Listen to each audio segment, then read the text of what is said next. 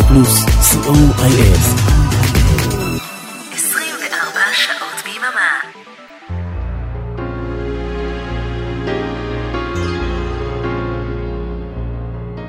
רדיו פלוס, ערב טוב, אנחנו במהדורה מיוחדת של סוליד גולד. אתם אה, רגילים לתוכנית הזו בכל יום חמישי בין 10 לחצות, שבה אני משמיע לעיתי ענק מכל התקופות, וכמובן את הפינה הקבועה חדר של ברוך. אז השבוע החלטתי להביא את ברוך ואת החדר שלו אלינו לאולפן. ולמה מגיע לנו כל הטוב הזה, אתם שואלים? כיוון שבשבוע הבא, יום חמישי, 14 בספטמבר, תיאטרון גבעתיים, תחגוג תופעת דופלר 30 שנה לצאת האלבום הראשון, ליפול על גן עדן, וגם על הדרך ברוך חוגג יום הולדת 60. אהלן יקירי, מה שלומך? בסדר גמור, בהתחשב בנסיבות. הולך להיות לך חיים שכאלה בשעתיים הקרובות. או, אהה, או, איך ציפיתי לשמוע את האו הזה שלך. אלה הם חייך, תתבייש. אז לפני שנתחיל, אני רוצה לשתף את המאזינים בגילוי נאות, שאתה כבר מכיר את הסיפור הזה, אני חושב, בעל פה, איך הכל התחיל, לפחות מהצד שלי. אני סובל משכחה. אני יודע. בשביל. אז אני אזכיר לך, אני אזכיר לך.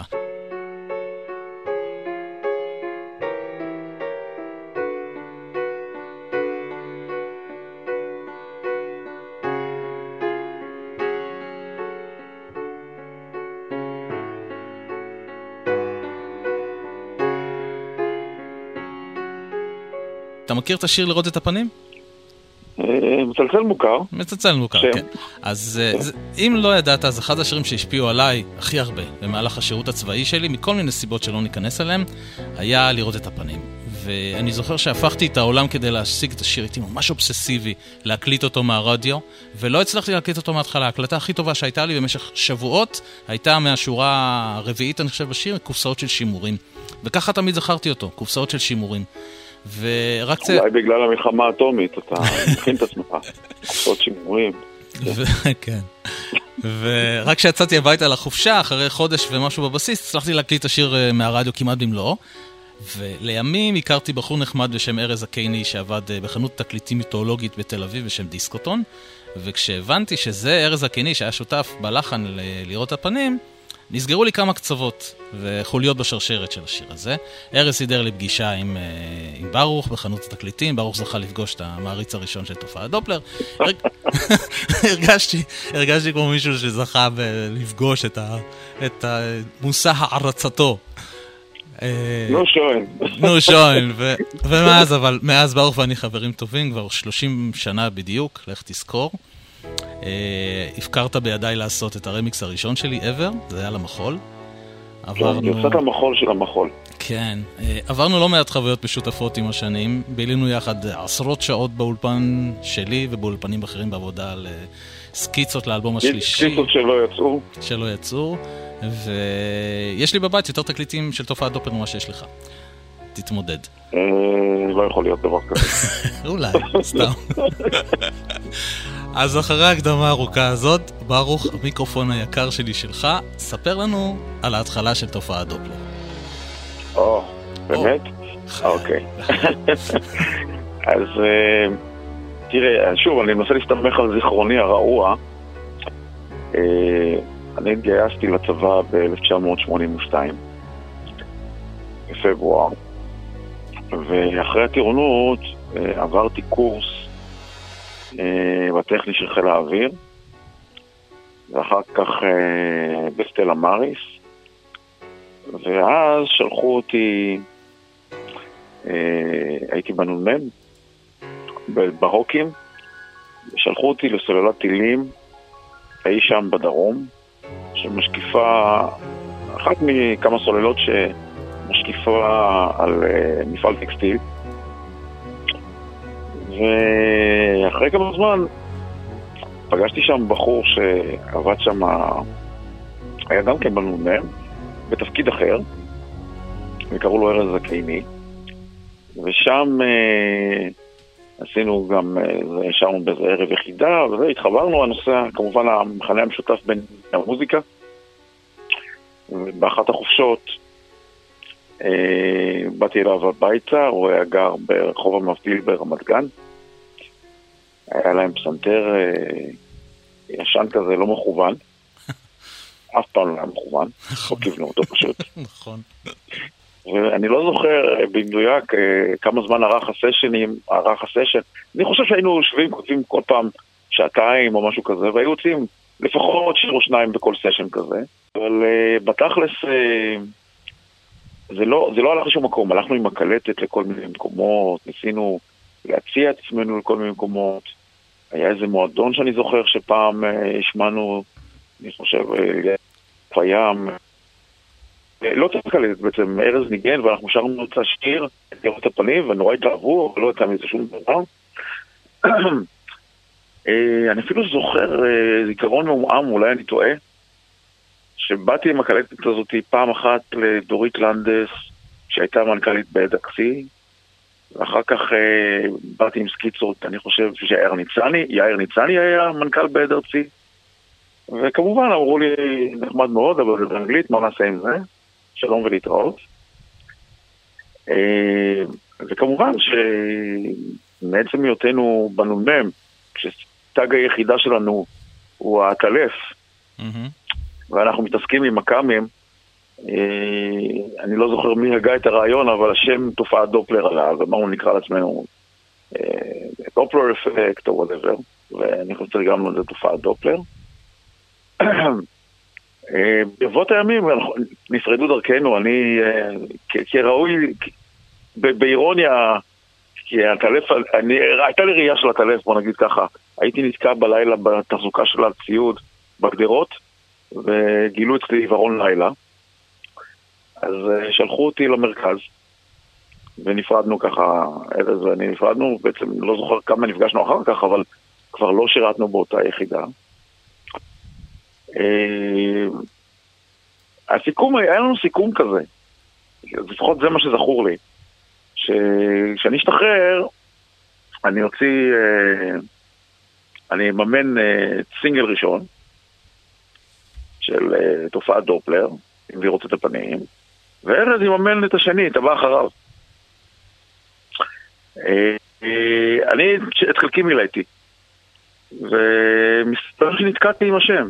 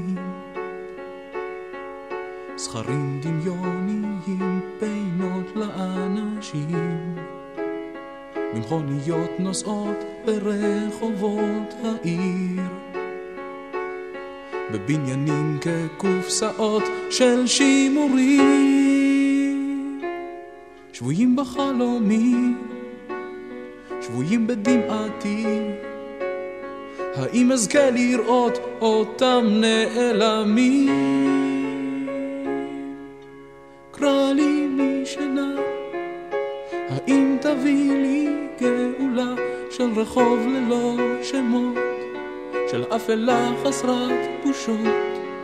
של צבעים של המראות, של פרחים של חדשות, של מחר לנצח.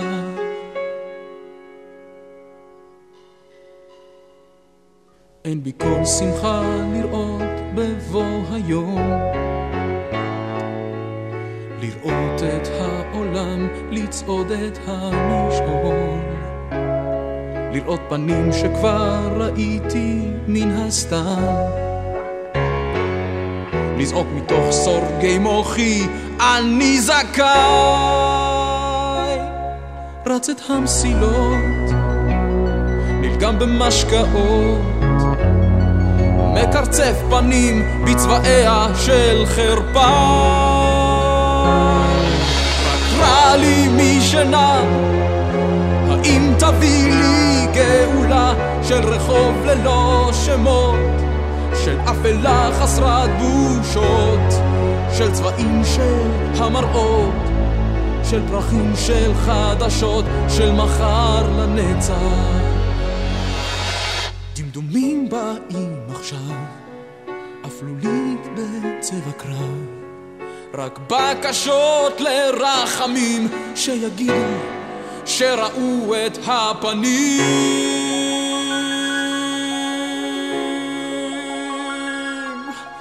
קרא לי משנה, האם תביא לי גאולה של רחוב ללא שמות, של אפלה חסרת בושות, של צבעים של המראות, של פרחים של חדשות, של מחר לנצח.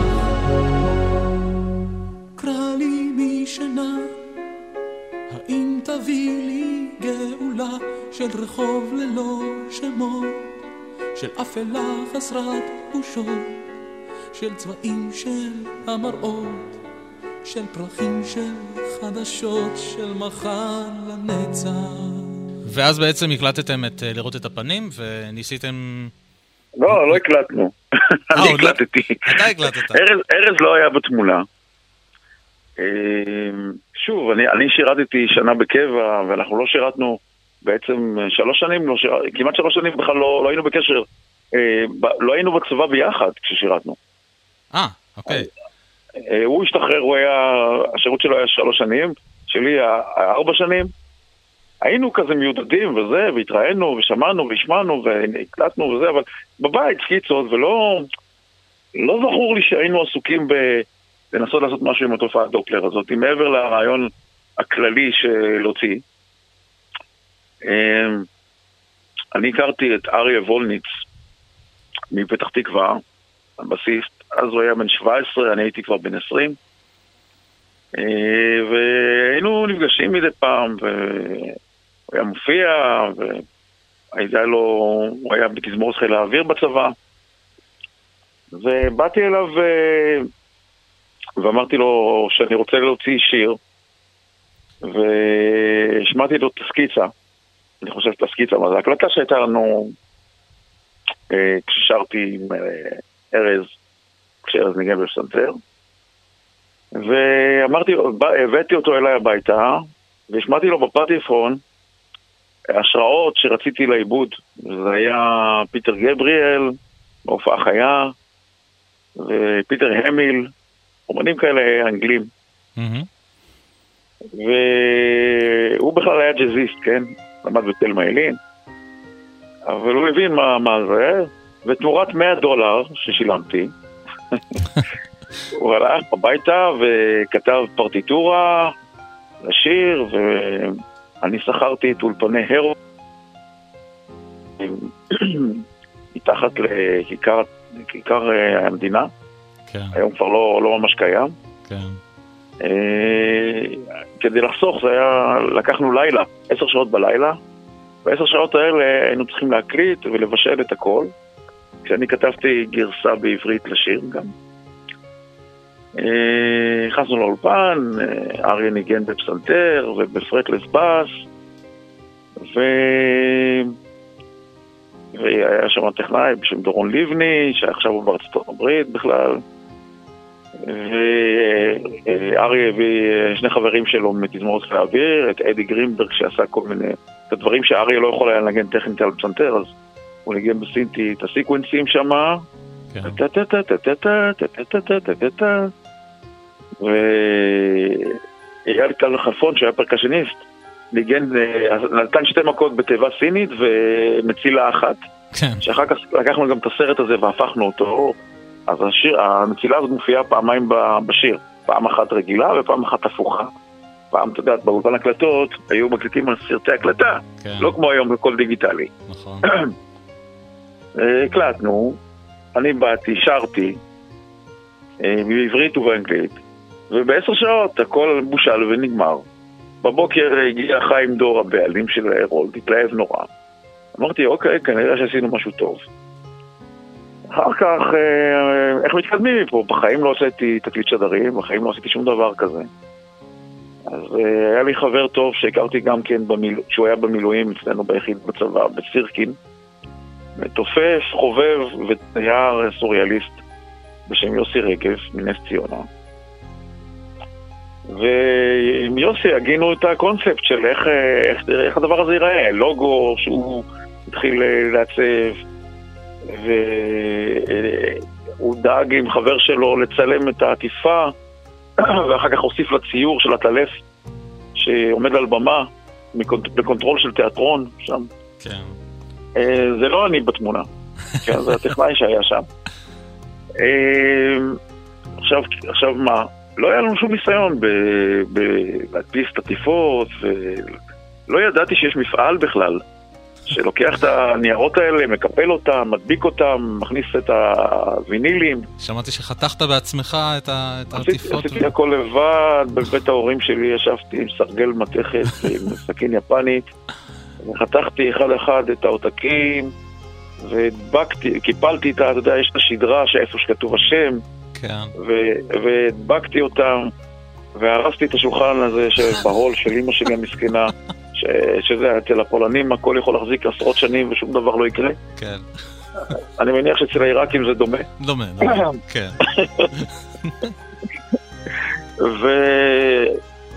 ולקחתי את הדבר הזה, והיה, אני כבר לא זוכר אם היה CBS, שהדפסתי איכשהו, מצאתי CBS, והדפיסו לי את הווינילים. נדמה לי היו 100, אגב, אגב, לפני ההדפסה של הוויניל, לי יש שני עותקים של לראות את הפנים. אחד חתוך ישר, אחד חתוך עקום. מה שווה יותר כסף אצל הספנים? אין לי מושג. איך יש לך שניים? תשמע. תראה, מאחר וזה לא מכונה עשתה, יש לי יסוד להניח ולהאמין שאין עותק אחד זה לשני. בדיוק, זהו. אז כולם שווים אותו דבר. אה, אז הסקתי את ה... הבאתי את הווינילים, ואז הכנסתי אותם לעטיפות, ועם הארגזים האלה התחלתי לנסוע באוטובוסים לתחנות הרדיו השונות. ומה שאני זוכר, לפחות זה, זאת האגדה שאני מספר לעצמי בראש, כי אני לא זוכר טוב שום דבר. כשהגעתי לגלי צה"ל, בצהרי היום, ב-12 כזה, מתישהו, עם קופסה קרטון כזאת, וינילים לגלי צה"ל, לאורחים. נכנסתי לתקליטייה, אז יכולת להיכנס חופשי כזה, אם אתה מודיע שאתה מגיע. כן. והייתי בתקליטייה, והשארתי את הקרטון על השולחן, והגיעו אנשים אה, אורחים, וכל אחד, ודיברתי, אה, שלום, אני זה, זה, זה. ואחרי כמה דקות מגיע אליי דובי לנץ, עליו השלום, כן. ואומר לי, אה, תשמע, תפתח את הרדיו בשעה שתיים, ותשמע את עצמך. הייתה לו ולדני קרפל, גם כן עליו השלום, שניהם הלכו לנו. אה, תוכנית רדיו בין שתיים לארבע שקראו לה שעתיים משתיים. נכון, נכון. ובאמת אה, חזרתי הביתה ופתחתי רדיו ושמעתי את עצמי ברדיו. מכאן הדרך הייתה קצרה לזה שהשמיעו את זה. בימים, בלילות, בכל מיני מקומות, בעיקר בלילות, מן הסתם, כי זו בלדה כזאת. ואני גרתי אז עם ההורים, אה, כפי שסיפרתי על השולחן, הצרוט והחתוך והמסכן. אה, ויום אחד בצהריים, אני חושב, היה או בוקר או צהריים, אה, טלפון ממישהו שאנחנו לא מכירים, מבקשים אותי, שלום, מדברת פינצ'י גבריאל מהמשרד של סורי יורמן. סולו נסע אתמול באוטו, שמע את השיר שלך ברדיו וכמעט עשה תאונה. וואו. אה, אנחנו, גלי עושה תקליט עכשיו, ואנחנו רוצים שתבוא, תכתוב, אה, אם אתה יכול להביא לנו שירים לגלי, גלי עטרי. וזהו, ככה, אני לא אלאה את כל העולם בפרטים, כי יש המון סיפורים ואנקדוטות ושטויות. אה, וככה נוצר, כאילו לא נוצר, אבל ככה הגיע מקיץ אל החלום של גלי. ומשם אה, בעצם hell broke loose, מה שנקרא, וכל העולם ואשתו התחילו להתקשר אליי ולבקש שירים. והייתה תקופה מאוד מאוד סוערת, שכל הזמן המון שירים ברדיו, כל הזמן מבקשים ממך שירים, ופתאום אתה כותב הצגה, ופתאום אתה כותב מערכונים, ופתאום אתה עושה ג'ינגלים, ופתאום פתאום הכל ביחד. אה, בין לבין גם אה, פגשתי את ירמי קפלן, הכרנו והתחברנו, שנינו אגב חוגגים את יום הולדת באותו יום. אה, התחברנו, ו- וזה בעצם היה בסיס גם לכך שהשיר השני, אה, כותפת, נוצר, כי הוא, ניסיתי אז ללמוד לנגן בפסנתר, ואני כמובן לא מצליח לנגן בשום כלי, אבל היה פסנתר שקניתי יד שנייה במסגרת המאמצים שלי, שישב אצל ההורים שלי, אז אה, ירמי הגיע מתישהו לביקור, התיישב על הפסנתר וחינטרש משהו לטייפ.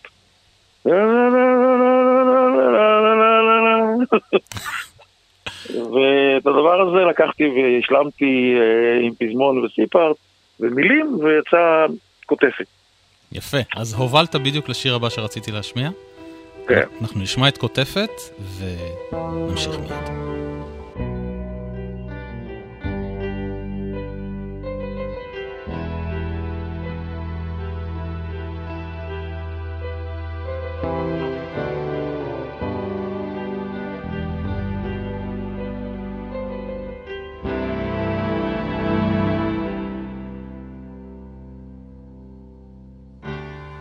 איש עוד לא אמר לך איך שאת יפה הלילה, איך שאת פותחת את עלייך אל הלבנה.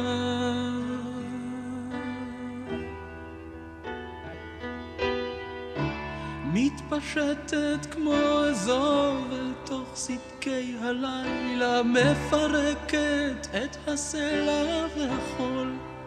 אשר עומדים לה בדרכה. לחופשי היא פורחת בדרכה. היא כותבת את הזמן מכניסה לתוך קופסה.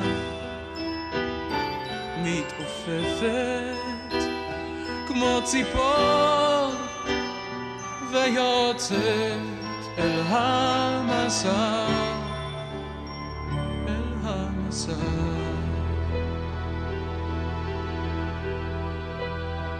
איש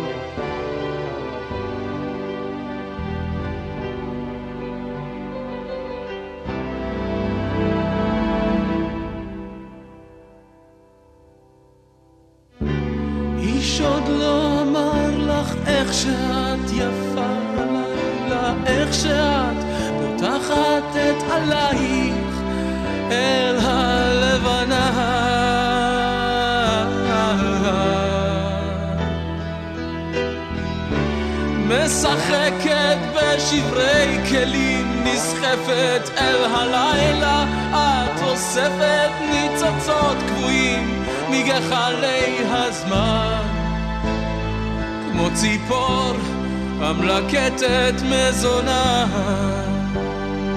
היא כותבת את הזמן, מכניסה בתוך קופסה,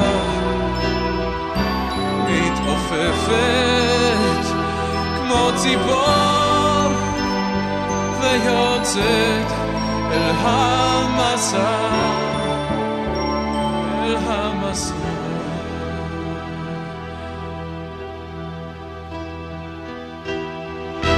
בלי לשאול מדוע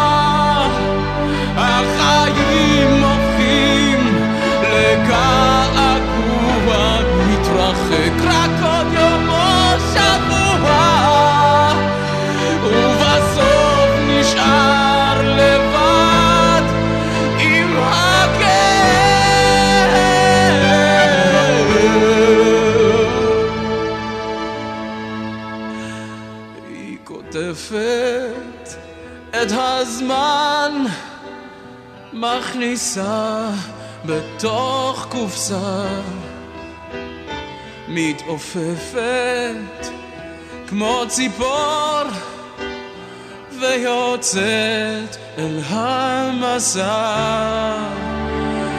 היא כותבת את הזמן, מכניסה בתוך קופסה, מתעופפת כמו ציפור ויוצאת אל המזל, אל המזל.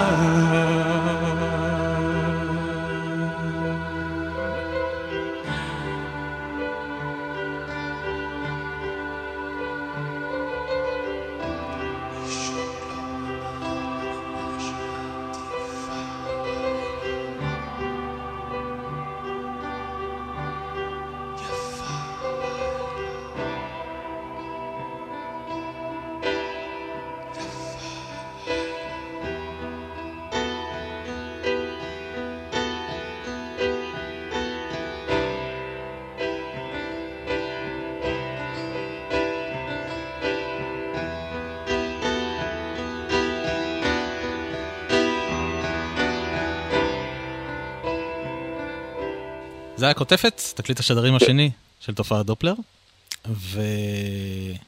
ושאלה ששאלו אותך, כל השאלות שאני אשאל אותך שאלו אותך 200 פעמים, אבל אתה בטוח? לא. להקה שקיימת 30 שנה, והוציאה רק ארבעה אלבומי אולפן רשמיים. זה לא שלא כתבת שירים, וזה לא שלא היית עסוק בלהופיע כל הזמן, אתה יודע. לא שהופעת ערב ערב ולא היה לך זמן. איך אתה מסביר את זה? כסף, רק כסף. תראה, קודם כל, זה לא מדויק. על הנייר תופעת דופלר קיימת 40 שנה.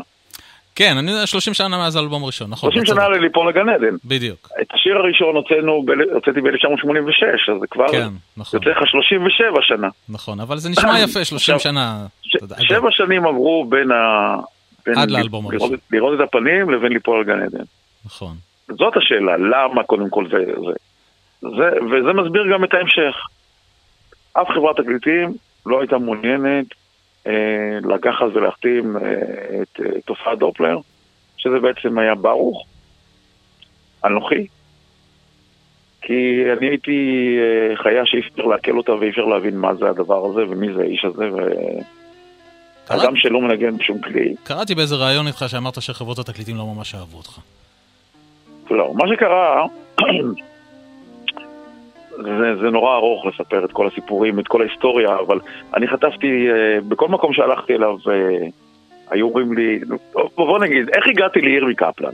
כשאני הגעתי להליקון ב-1986 או משהו כזה, ורציתי שיחתימו אותי, הבאתי להם קלטת עם שירים שהקלטתי, סקיצות עם כל מיני אנשים, כי אני לא מנגן. והכל בראש, וכל שיר זרק אותם לעולם אחר ולמקום אחר. אז במקרה אז, כשרוני בראון הקים את הליקון, הסמנכ"ל של, של, של רוני בראון היה אהרון קפלן, מהמם, האח, הגדול של ירמי. כן. בתקופה ההיא ירמי אה, החתימו אותו בהליקון והוא הוציא את מחפשת ואת, אה, תפוס אותי. מהמם. מחפשת היה עם רמי קליינשטיין, תפוס אותי היה עם אה, נאור דיין.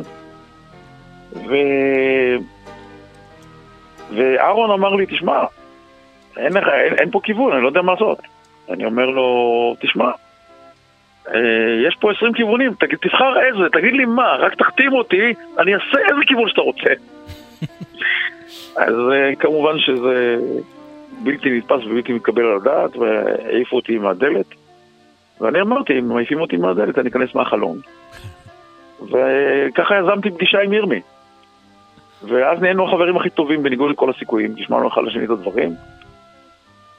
אה, ואני את כותפת עם, עם, עם ירון ניסימוב, אה, ירון ניב, ניסימוב עליו השלום. לא, שלום, כן. אחר כך עוד שיר אחד שלא נכנס לאלבום בשם הרחוב הזה. שתכף נשמע אותו. אוקיי, אם אתה מתעקש. ואז, כשאני מתייחס פה לדברים שאתה סיפרת, מהתסכול שלי, אני, אני הופעתי כבר פעמיים בלהיט בראש, וכתבתי בתקופה ההיא, כבר ב-1989, היה לי את מקיצה לחלום לגלי, וערב טירוף הנביאים לגלי, וכתבתי לדפנה דקל לזמנים משתנים, ו... ולאדם את חייל של גורל, ו... ועוד הרבה דברים אחרים שעשיתי באותו זמן. ויצא לי, ועבדתי עם דורון מזר על האלבום שלו, קרוב ללב, עשיתי לו אלבום שלם, מהמם. ובמקביל הוצאתי את הסינגל הרביעי, וביום ההוא האחרון. והוא הוא נכנס למצעד. בתקופה ההיא, ברשת ג', היו מראיינים במהלך המצעד את האומנים שהשירים שלהם צעדו במצעד. חלק מהם, לא את כולם. כן. והייתה לי שיחה, ואני כעסתי, כי עדיין, למרות כל השנים האלה, שלוש שנים כבר שהיו לי שירים מכל העולם ואשתו, ושירים שלי שהגיעו לי להיט בראש והצליחו, יחסית. אה, ואף חברת תקליטים לא רצתה להקליט אותי, להפיק אותי. אז אמרתי בריאיון, שאלו אותי את אותה שאלה שאתה שאלת, למה אף חברת תקליטים לא רוצה להחתים אותך? אז אמרתי שבחברות התקליטים לדעתי יושבים אנשים לא מקצועיים. עכשיו, אה, זה נורא שימח את אה, אנשי חברות התקליטים, כמובן, לשמוע את זה. ברור. האמת, קשה לשמוע את האמת. מה? האמת לא לא נעימה. כן. אה, ואני זוכר, במפורש, שבאתי לאחד מחברות התקליטים, שלא אנקוב בשמה, ואמרתי, תחתימו אותי, תוציאו לי את האלבום, אני רוצה לעשות אלבום סוף סוף, אחרי כל השנים, תראו, יש לי... ואמרו לי, למה אתה בא אלינו? הרי בחברות התקליטים יושבים אנשים לא מקצועיים. אז אני מניח שעוד אנשים שמעו את זה, כן. ולא הסתם. אהבו את הרעיון. כן. ואז הגעתי למסקנה שאין לי ברירה אם אין אני לי מי לי. ואספתי את חבריי, ואת מעט הכסף שהיה לי, ונכנסתי לאולפן הקלטות להקליט אה, עוד שירים כדי להשלים אלבום. אז לקחתי את אייל קטר ואייל לירון קצב, שמעולם לא הפיק אלבום שלם, אלא רק עבד על הלהקה שלו שקראו לה ויילד קרוז. היום כמובן הוא ענק, הוא עובד עכשיו עם ריטה, כן, נכון. נכון. אבל עם כל העולם. אה, אבל זו בעצם הייתה ההפקה הראשונה שלו. אה, הוא הביא כמה נגנים ש... שעבדו איתו, אני הבאתי את ירמי, את תמי, שעבדו איתי, וג'אנגו. נוצר האלבום הזה באולפן ההקלטות, באולפני הקלטות. היו הרבה דברים בדרך, אה, אולפן אחד נסגר, היינו צריכים להעביר את החומר אה, מסרט 1 אינץ' ל-2 אינץ' באולפן אחר. הרבה הרבה גלגולים, אבל בסוף היה מאסטר גמור של האלבום הזה שנקרא ליפול לגן עדן, ובאתי איתו לחברות התקליטים, ועדיין לא רצו להוציא אותו. עד שבסוף, אה, תחזיק חזק, הגעתי להד ארצי, שאז חיים שמש היה המנכ"ל שלה, כן. וחיים אמר, אוקיי, אנחנו נפיץ לך את האלבום הזה, אבל אתה, ותקשיב טוב כי זה לא נעשה עם אף אומן אחר בארץ אף פעם, תשאיר לנו צ'ק ערבון. אם, ה- אם ההשקעה שלנו לא תכסה את עצמה, אנחנו נממש את צ'ק הערבון שלך. ואני הייתי כזה נואש כבר, שאמרתי אוקיי. והילד ארצי הפיצו. עכשיו, האלבום שלי יצא מתישהו ב-1993, במקביל, חודש לפני, או באותו זמן, עד ארצי אה, הוציאו אומנים שהיו חתומים אצלם. שזה, למשל, באותו זמן, באותו חודש אפילו. איפה הילד עם האלבום הראשון, זמן סוכר? כן, מופע הארנבות של דוקטור קספר, נכון. יצאו באותה תקופה אתי אנקרי, מתי כספי, ואני היה קטן. עם תופעת דופלר ליפול לגן עדן, עם מאסטר שלי, ועם, עם, עם, עם חברה שעושה איתה. למזלי, אהבו את השירים ברדיו, והשמיעו אותם הרבה. וליפול לגן עדן הצליח מאוד ברדיו, ונכנס למצעד, וצעד 16 שבועות במצעד, מתוכם אה, שלושה שבועות במקום הראשון. נכון. ואחרי כמה זמן באתי לעד ארצי לקחת את התמלוגים בפעם הראשונה על המכירות. וחיים שמש אמר לי, אתה צדקת ואני טעיתי. הוא קרא את הצ'ק לנגד עיניי. ואמר לי, מה אתה רוצה לעשות לאלבום השני? ואמרתי, תודה רבה, אני אחשוב על זה. והחלטתי להפיק אותו לבד.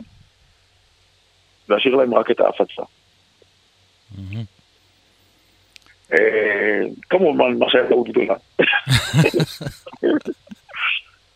אבל אני חשבתי, תראה, הייתה תקופה, כשהייתי צעיר, הייתי מאוד לא תקשורתי, חייתי בעולם פנימי משלי, אה, הייתי יכול להגיד כל דבר שהיה עולה בדעתי בלי שום מסננות. אני חושב שפגעתי והעלפתי הרבה מאוד אנשים בלי להתכוון בכלל, ובלי לדעת שעשיתי את זה. רק אחרי שנים נודע לי שעשיתי את זה, כולל קולגות שלי שהיום אני מאוד מאוד אוהב אותם. וזה דברים שנבעו מהילדות שלי, שחייתי במין בידוד חברתי. ויכול להיות שזאת גם אחת הסיבות שהפכתי לבן אדם שכותב שירים ושר אותם. אז אני לא יודע אם לבכות את מר גורלי, או להגיד, זה מה שאני וזה מה שהפך אותי למה שאני. שאלות? אה, אתנחתה מוזיקלית.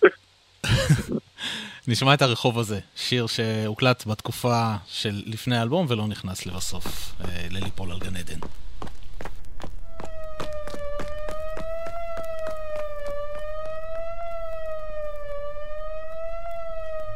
מה, איך קורבן נוסף של העיר הזאת נופל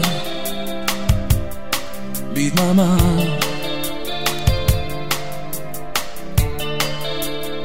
קורבן נוסף של העיר הזאת שלך נופל. בלי לומר מילה. אל תסביר לי איך, אל תסביר לי מה אל תסביר לי דבר, אני במנוסה. שמע את קולות הקרב של העיר הזאת, הומים בדמך.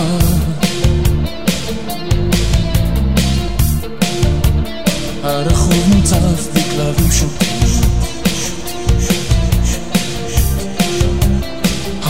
שטוף בקטנים אדומים אל תסביר לי איך, אל תסביר לי מה אל תסביר לי דבר כי אין בידך תסביר לי איך, אל תסביר לי מה אל תסביר לי דבר. אני לצדך אז אל תפחד. לצאת אל הרחוב גם בשעת אפלה, רק אל תפחד. מרוח פרצים או שיחה בטלה, גם בשעת בהלה גדולה, התבערה הגדולה תגיע, גם אם תישאר בפנים, אנחנו כאן כדי להרגיע, כי הרחוב הזה, הרחוב הזה הוא שלך.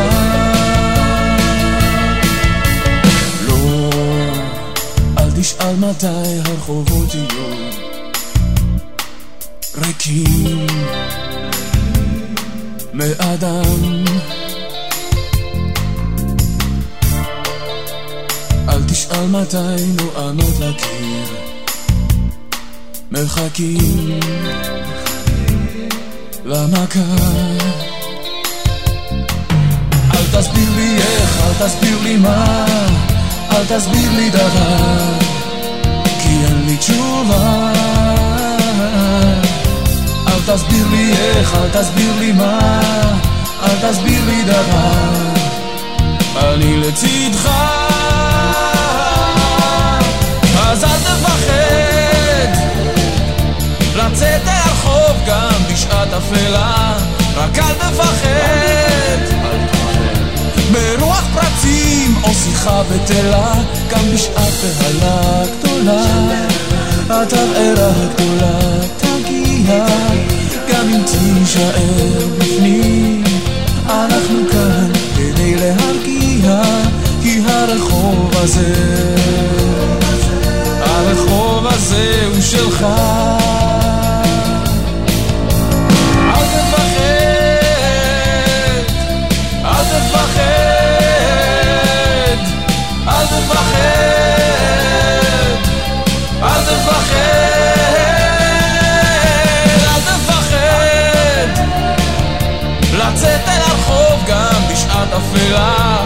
אל תפחד מרוח פרצים או שיחה בטלה, גם בשעת בהלה גדולה, התבערה הגדולה תגיע, גם אם תהיה להישאר בפנים, אנחנו כאן כדי להרגיע, כי הרחוב הזה,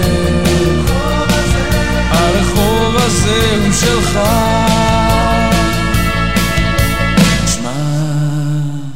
היה הרחוב הזה. הסינגל, תקליט השדרים השלישי שלך, נכון? או הרביעי? נכון, הוא יצא באותה שנה מאותה של ש- כותפת. כן, מיד אחרי כותפת. למה הוא לא נכנס לאלבום בסוף? הוא מאוד שונה. נכון. אה, הוא גם אה, עם מכונת תופים, שירמי במקרה תכנת אותה. עושה שם כן. ובועז קביליו מנגן בגיטרה, ואלי בקל מנגן בבאס, כמו שניגן בכותפת גם, ועם ירון ניסימוב. אה, הוא שונה, הוא לא נשמע מספיק חי לטעמנו, והוא לא היה מספיק טוב לדעתי, לטעמי. אה, וכשהקלטנו את האלבום, שרובו ככולו היה אה, להקה חיה, הוא הרגיש לנו שהוא לא מתאים להיכנס שם לתוך האלבום. כן. להבדיל משירים כמו לראות את הפנים, כותפת, וביום ההוא האחרון שהוקלטו לפני שהאלבום נכנס לפעולה, לעבודה, והיו אה, במהותם אקוסטיים, בלי תופים. ככה שלא, אי אפשר היה לבוא ולהגיד, זה תלוש, זה לא קשור לשום דבר. כן. אלא משהו שהוא יכול היה להשתלב בצורה הומוגנית בשאר האלבום. אז זאת הסיבה שהרחוב הזה לא נכנס. אוקיי. אה, דיברנו על זה שכתבת שירים, של אחר, אה, שירים לאחרים, והלהיטים הכי גדולים שאתה חתום עליהם בעצם נכתבו לאומנים אחרים. אה, לא מעט שירים שכתבת סופי לדרכם לאומנים בחו"ל. אתה חושב שהסיבה להצלחה שלהם היא שאומנים מוכרים שרו אותם ולא ברוך פרידלנד, או בגלל שהשירים טובים, או גם וגם? זאת אומרת, זאת אומרת אוקיי, אם, אוקיי. אם, אם היית מוציא את אה, דניאל, למשל, שכתבת לדורון מזר, ולא דורון מזר היה שר אותו, יותר אנשים היו מכירים את הופעת דופלר? טוב, זאת שאלה מאוד קשה, כי אנחנו אף פעם לא יכולים לדעת מה יכול היה לקרות. ברור, כאילו. כן. אה, אני יכול רק לנחש דברים. תראה, אבל יש כמה, יש כמה, יש כמה סיבות נוספות. השירים של תופעת דופלר, באלבומים הראשון והשני לפחות, אה, רובם ככולם הם יותר רציניים, יותר כבדים בתכנים שלהם, אה, יותר רוקיים, עם נגיעות של progressive rock אפילו, בכל מיני מקומות. השירים שכתבתי לרוב האמנים האחרים בארץ, היו יותר שירים של פופ או פופ רוק, יותר כלילים, יותר כן. פשוטים, יותר קליטים. אה, וכמובן שאם אני הייתי שר אותם בצורה אה, הזאת, הם היו...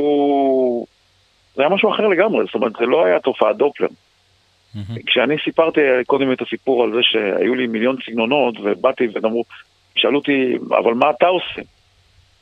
אני בחרתי ללכת על הקו הזה שנקרא תופעת דופלר, שיש לו בגדול שירים שאפילו אם הם לא זהים או דומים או שונים, יש להם, יש להם קו כלשהו שאתה יכול להגיד זה תופעת דופלר באיזשהו מקום. וזמנים משתנים, או ארץ נהדרת, או, או אה, דניאל, או כל הדברים מהסוג הזה שכתבתי לאומנים אחרים בין השאר, חייל של גורל, לאדם, אה, או, או לא יודע, כל מיני דברים באמת. הם, הם אה, לא, הם משהו אחר. הם, בדר... בהרבה מאוד מהמקרים התאמתי את עצמי לאומן שלא כתבתי, ואני יכול לדמיין את עצמי שר את זה, אבל זה היה נשמע אחרת לגמרי. זאת אומרת, כשאתה כותב שיר אתה כבר יודע למי הוא מיועד פחות או יותר? אתה כתבת ספציפית לאומן כזה או אחר? ו... אה, תראה, זמנים משתנים כתבתי בשביל דפנה דקל. כן. זה היה שיר למצעד השנתי. אז היה, ברור לי למי אני כותב. אה, ארץ נהדרת נכתב למשל אה, עם הנרי ברטר לתוכנית הטלוויזיה מוצ"ש, כשבמקור שרה שם בעיקר, שרו שם דפנה הרמוני והנרי ברטר, והיה שם יצפן וספי ריבלין, ושלמה צח, ששמע את השיר הזה, אמר, איזה, איזה, איזה בזבוז, זה שיר טוב, אבל, אבל המילים כל כך אה, סרקסטיות וציניות, אם תשנה את המילים, אילנית תשאיר את זה. וזה מה שעשיתי. אז, אמ, אז זה, זה, זה, ואחר כך הוא נהפך לריקוד עם. אפילו באוסטרליה רוקדים אותו. וואו. גם את הרקיע השביעי רוקדים באוסטרליה. ריקודי עם. ישראלים, יהודים, לא, לא אוסטרלים. ריקודי אמבה. כן, אז זה, אה, זה, זה ממש אה, שירים אחרים לגמרי. למשל, אם עשיתי שיר אה, לסדרת טלוויזיה, היעלמות, ש, ששרו שלומי שבת ושרון קרלין. אז זה שיר שהוא מותאם לשלומי שבת. זה לא שיר שאני אשיר אותו, הוא לא מתאים לי. אם אני כתבתי שיר לדאצים, אז הוא מותאם לדאצים. זה, זה, זה, זה משהו אחר לגמרי. אם, אם כתבתי אופרת רוק או מחזמר, אז השירים הם, הם מותאמים לדמויות של ההצגה. אז זה, זה, לא, זה לא מתאים שאני אשיר את השירים האלה. השיר היחידי אולי, אולי עוד אחד, שהיה מתאים שאני אשיר גם, זה מקיץ אל, החלום שבמקור כתבתי אותו עבור עצמי. ורק אחר כך שיניתי אותו לגלי עטרי אה, מלשון זכר לנקבה. ונגיד את אלוהים, שמופיע באלבום השני, שכתבתי אותו במקור אה, למחזמר, לאופרת הרוק סקסודוס. אז, ושם הוא בכלל היה בלדה כזאת שקטה עם סלסולים ערביים. אבל הרוב החומר, אני, או שאני מייעד את זה לתופעת דופלר, או שאני מייעד את זה לאומן אחר. הנה, דיברנו קודם על דורון מזר. את השירים, חלק גדול מהשירים של דורון מזר, היינו קובעים סשן uh, של, של יצירה והקלטת סקיצות אצלו בבית, בגבעתיים. ואני הייתי מגיע מבית הוריי באוטובוסים. ויצא המקרה שיום אחד כתבתי בתחנת האוטובוס, בזמן שהמתנתי לאוטובוס, שני שירים. אחד מהם היה דניאל, והשני היה וביום ההוא האחרון. בזמן ההמתנה. ואז באתי לדורון, והשמעתי לו את דניאל. הוא אמר, אחלה, נהדר, יופי, אני רוצה, וזה. מה השני? שרתי לו את וביום האחרון. אני רוצה גם את זה, לא, לא, זה בשבילי. איזה מזל. שתבין, כאילו, שיש הבחנה. אפשר היה להבחין, כאילו, גם אם, אם כתבתי באותו, באותו, באותו זמן. כן. שני שירים שונים לגמרי, ידעתי שזה הולך לזה וזה הולך לזה.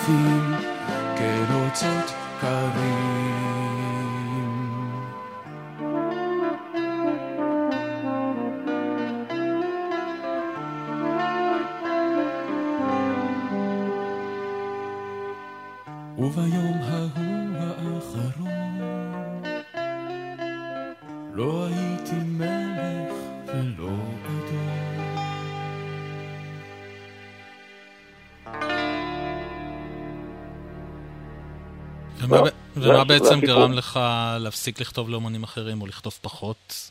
כי בשנים שום האחרונות... דבר, אה, השוק- השוק- השוק השתנה, מהמם. הפסיק- הפסיק- פונים אליי פחות.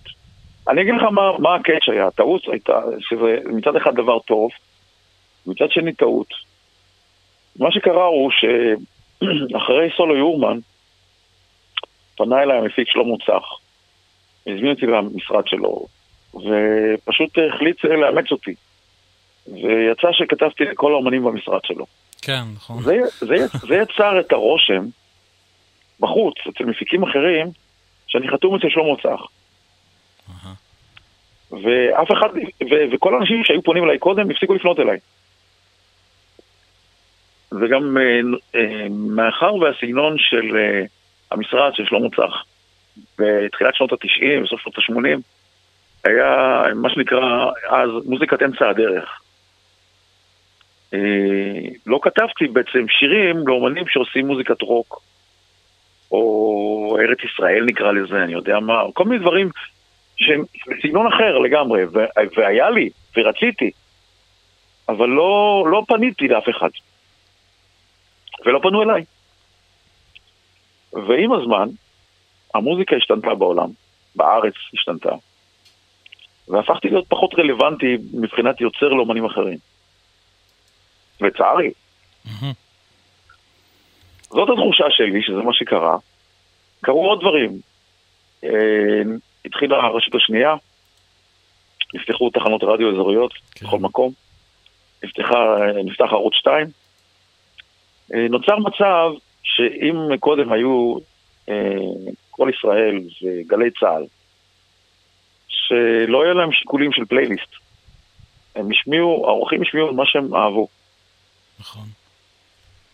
אה, נוצר מצב שבגלל התחרות אה, התחילו להשמיע מה שחושבים שהוא להיט, או שהקהל יאהב. ובתור אדם שעבד כל הזמן עצמאית, לא הייתה לי אפשרות לממן, לממן יחצנות, לא הייתה לי אפשרות להתפזר ולדחוף את עצמי לכל המקומות. אז כל דבר שלא עשיתי אה, התמוסס באיזשהו מקום. כן. זאת, זאת התחושה שלי שקרתה, וזה זה התחיל תהליך שמבחינתי כבר ב-1995, 96, כבר אירחתי את הס... מבחינה מסחרית של המוזיקה ש... של אדם שהוא פעל עצמאית, כי גם בתקופה ההיא, הרי לפני כן הקמתי לייבל עצמאי, שנקרא זיקי דיסק. אחד הראשונים אולי שעשו כזה דבר בארץ. והוצאתי אלבומים לאנשים אחרים שאהבתי את המוזיקה שלהם, בהם הם עם מקל. אנשים שהיו מאושפזים בבתי חולים, לא עלינו, גאונים כאלה, שהזכירו את עצמי מבחינתי של אה, חוסר יכולת לתקשר עם החברה, בצורה כזאת ש... אה, מה אני אעשה איתו, אתה מבין? כן. טפל בו, טפל בו אתה. אז זה מה שעשיתי בעצם, עד שנגמר הכסף. במקום לטפל בעצמי, טיפלתי בחלחיי ונתקעי החברה. שהם מאוד אהבתי את המוזיקה שלהם, אבל אה, זה לא היה על הרדיו, ולא זה, אבל כן.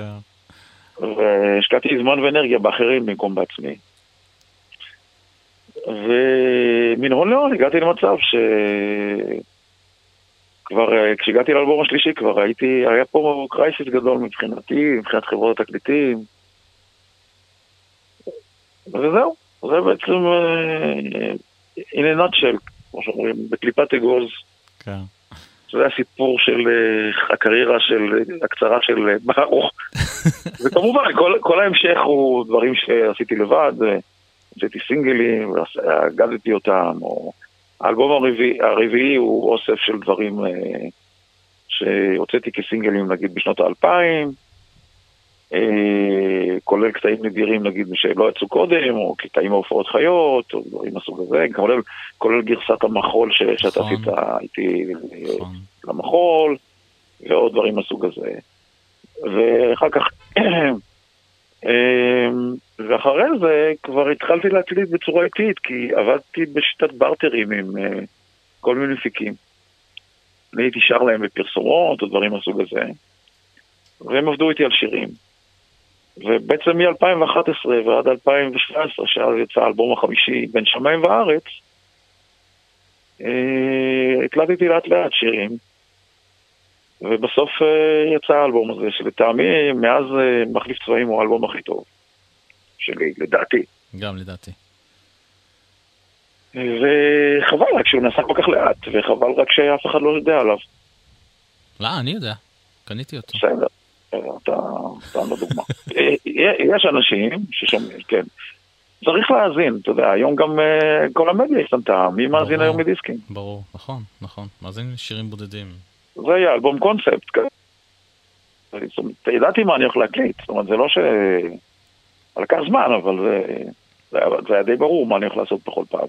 וגם uh, המפיקים שעבדתי איתם, בחרתי את המפיקים בהתאם לשירים שאני עובד עליהם. מי יעשה לי את הדבר הזה איתי הכי טוב, שהכי יתאים לו לשיר. יש שם דואט עם מני בגר, יש שם את השיר הראשון בעצם שהלחנתי של אהוד מנור עליו השלום, הראשון והאחרון, שקיבלתי בפקס מאלמנתו, עופרה. כן. הייתה לה תוכנית שהתבררה לי בדיעבד, שהטקסט הזה, קרבת אלוהים, יולחן על ידי מלחינים שונים, ויעשו אלבום שלם מכל הלחנים השונים לאותו טקסט. נעשה עוד אתנחתה מוסיקלית. הזכרת מקודם כמובן את מקיץ על החלום של אה, גלי עטרי. אה, בזמנו, כשעשינו סקיצות לאלבום השלישי, הצלחתי לתפוס אותך ביום טוב ולהקליט אותך בגרסה משלך, עם הפלייבק המקורי. אני יכול להשמיע את ההקלטה הזאת? אתה יכול להשמיע מה שבא לך, יש ברור. לי... אני לא שואל אותך, אני סתם מתוך. נימוס אני שואל אותך. זה, זה, אה? זה, אה, מתוך נימוס, אז תשמיע מה שבא לך. זה, כבר חלק מהפלייליסט הקבוע של... מתנגן ברקע. זה כבר חלק מהפלייליסט הקבוע של רדיו פלוס בשעות, הבוקר, שיש מוזיקה אוי ישראלית לי. שקטה. כן, כן. יש גרסאות יותר טובות שתופעת בוקר שרות את זה, אבל בסדר. אני אוהב את הגרסה הזאת, לא יודע, זה משהו, אתה יודע, בגלל שהקלטנו את זה בגלל שאני לחצתי על הרקורד, אתה יודע, אתה יודע למה, יש, למה היה לי את הפלייבק הזה? כי גלי עטרי הקליטה סקיצה באנגלית לשיר הזה. והיה לי את ה two inch. אהה, נכנסנו לאולפן והקלטנו סקיצה באנגלית. סיפור, סיפורו של שיר. השיר הזה מאוד הצליח בעברית בארץ, כן, ושלמה צח שמאוד התלהב ממנו, ואני הייתי מאוד תמים ולא ידעתי, אה, הוא מו"ל של מוזיקה, הוא הוא מו"ל של הללויה והמון המון שירים שהצליחו בחוץ לארץ, בגרמניה ובעוד מדינות. מאז ומתמיד היה מו"ל של מוזיקה מוציא לאור, והוא החתים אותי, אני לא יודע, שבוע אחרי שהכרנו, או לא יודע מה, על הסכם עולות על השיר הזה. שמע איזה סולו יורמן עליו השלום, קיבל חום. אני הפקתי פה את הדבר הזה וזה, ואתה חותם לש, אה, לשלמה צח. אני לא ידעתי שיש דם רע ביניהם. הרי גלי וחלב ודבש היו בסכסוך. מהמם. ו... מהר מאוד רצתי לשלמה והתחננתי בפניו, שלמה תבטל את החוזה, כי אני פה במצב לא, לא, לא טוב, לא נעים לי. לא התכוונתי לעשות את הבלאגן הזה. ושלמה בהגינותו לקח את החוזה וקרא אותו. אבל, ואז סולו אמר לעצמו, אם שלמה צח רוצה לעשות את השיר הזה באנגלית לחוץ לארץ, לשווק אותו, כנראה שיש שם משהו שיכול להתאים. אז אמרנו, "לך, בוא, בוא נלך להקליט אותו באנגלית עם גלי. טוב, אז בוא נשמע את uh, מקיץ על החלום.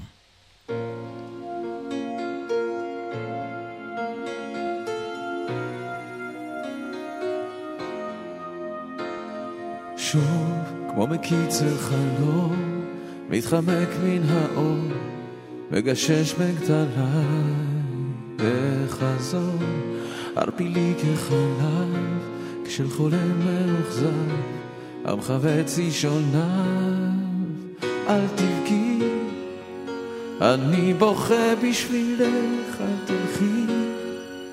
אני צועד בשבילך עד כלות, רגליי וגופי עד אפול וכולי שבור, במרגלות עליו יחול. שוב במיה רחוקה, כמו עוד מוות בזוי, הנסתר בסמטה של מול, מנותק ואסור, כטבור על כתפיי, אם אותי תבכי, אל תבכי, אני בוכה בשבילך, אל תלכי, אני צועד בשבילך עד כלות, רגליי וגופי, עד אפול וכולי שבור. למרגלות לחור. אל הרוח, אל המים, אל האש, כמו תפוח שרחק מן העץ, אל הדרך, עד אלייך, עד לאופק, כבד דמותך שהאיצה בי כדופק. אל תלכי, אל תבכי, אל תחפי.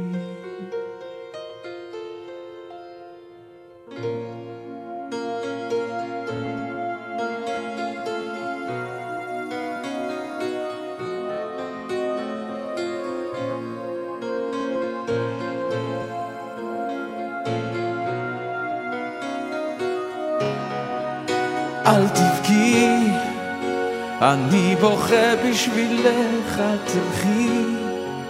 אני צועד בשבילך עד כלות, רגליי וגופי עד אפול וכולי שבור. למרגלות הלכו.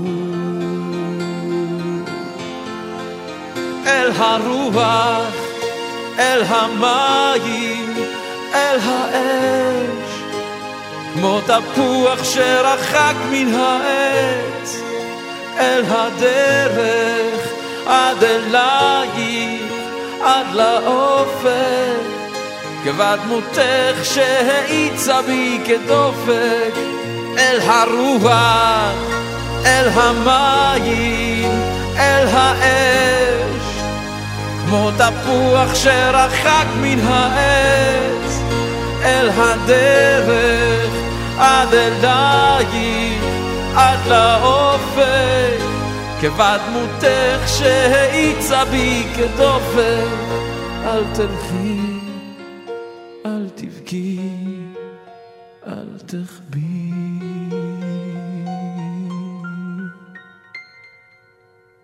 בקיצר לחלום, גרסה, גרסה דמו ביתית עם הפלייבק המקורי של אה, גלי עטרי. סיפרתי מקודם ש... אה, שכשעבדנו על הסקיצות לאלבום השלישי, אני מודה שהופתעתי מצורת העבודה ש... שבה הקלטנו ועיבדנו את השירים. מצד אחד אתה לא מנגן, אתה לא קורא תווים, מצד שני אתה כותב, מלחין, מעבד, מפיק ו... ומלמד פיתוח קול אפילו. איך זה מסתדר יחד? כן, אני חושב שדי מוקדם הסברתי שניסיתי ללמוד לנגן בכלי נגינה, אבל מה שקורה הוא שה... כשהייתי צעיר מאוד, היום כבר פחות, המוח עובד הרבה יותר מהר מהידיים, והסבלנות שלי, הפיוס שלי היה מאוד קצר. והשתעממתי ואמרתי, אין, אין, אין סיכוי שאני אנגן את מה שאני מדמיין בראש ושומע בראש אה, בצורה שתספק אותי. ולמרות שניסיתי ללמוד פסנתר וניסיתי ללמוד גיטרה, אז היום, חוץ מאשר לנגן סולמות בשביל ללמד פיתוח קול, וגם את זה התאמנתי במיוחד, אני לא יכול לנגן בשום כלי נגינה. עכשיו, מצד שני, היתרון הוא שאני שומע את הכל מנוגן בראש בגדול. אז אני שומע את הכלים מנגנים. כן, זאת בדיוק. גם הסיבה ש- כן. שכל הכיוונים המוזיקליים האלה יצאו.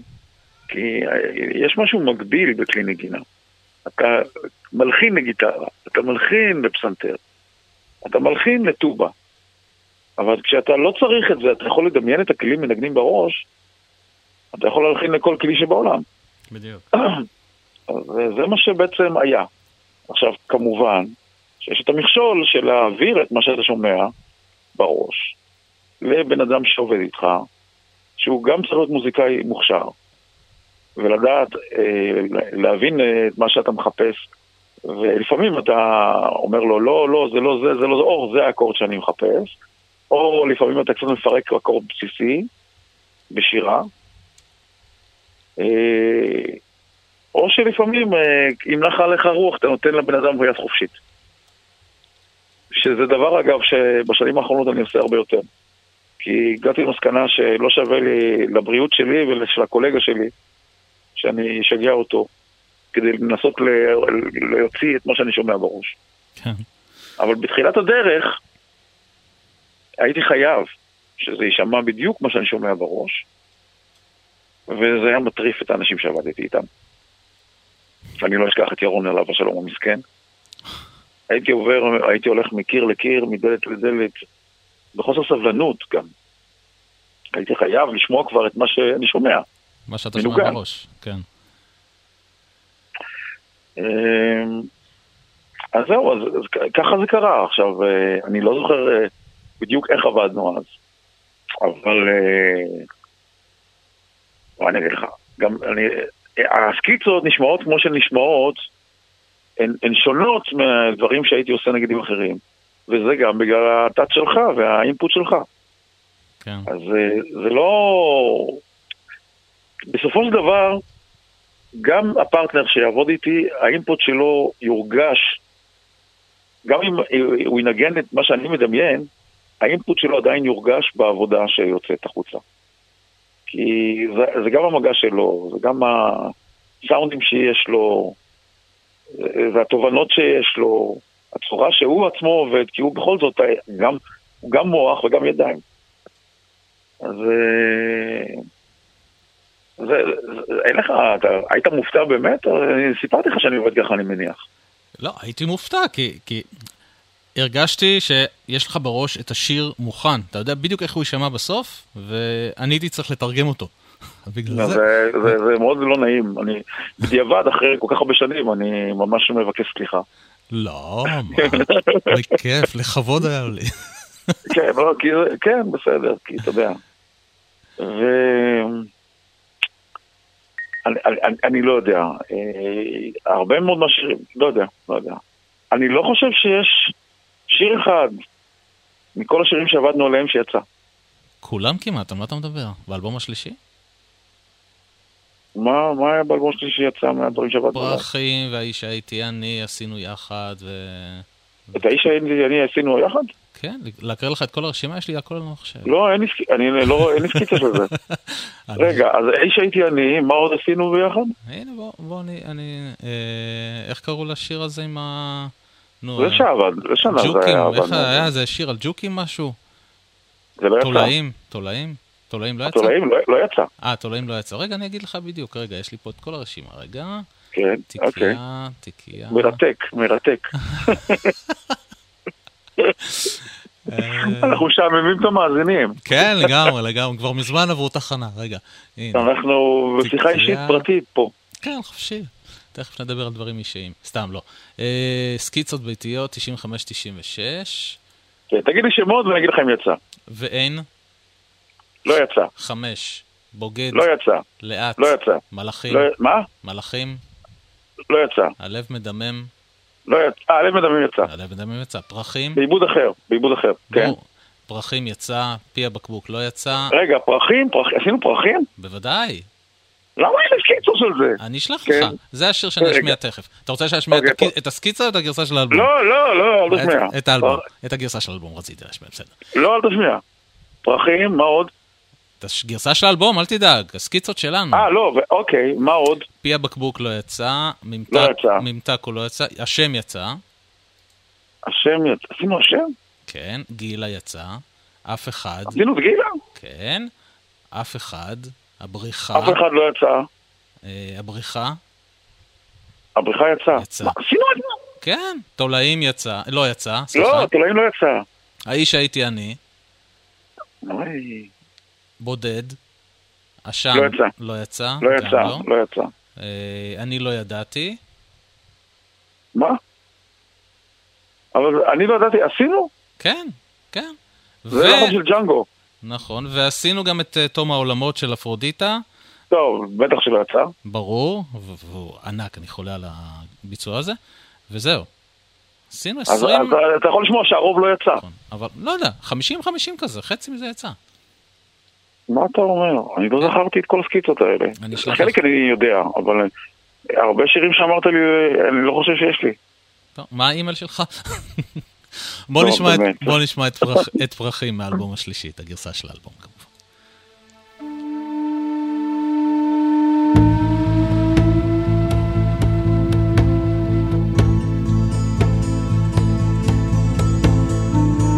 לו הייתי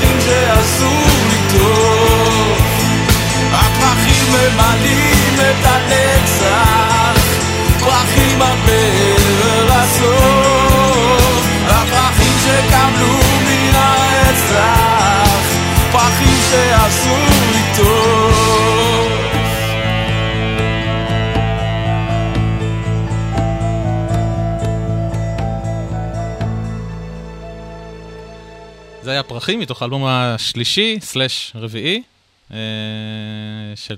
נכון? שלישי. למה רפרנס רביעי? שלישי. אה, אוסף יצא אחרי, אחריו, נכון, נכון, שלישי. נכון, זה היה נעלם ברור פרידלנד, זה היה אלבום למה? השלישי. נכון. מי האומנים שהשפיעו עליך? כשהיית ילד, נער, אומן ששמעת ואמרת, אני רוצה כזה גדול, אה, כזה, כזה להיות.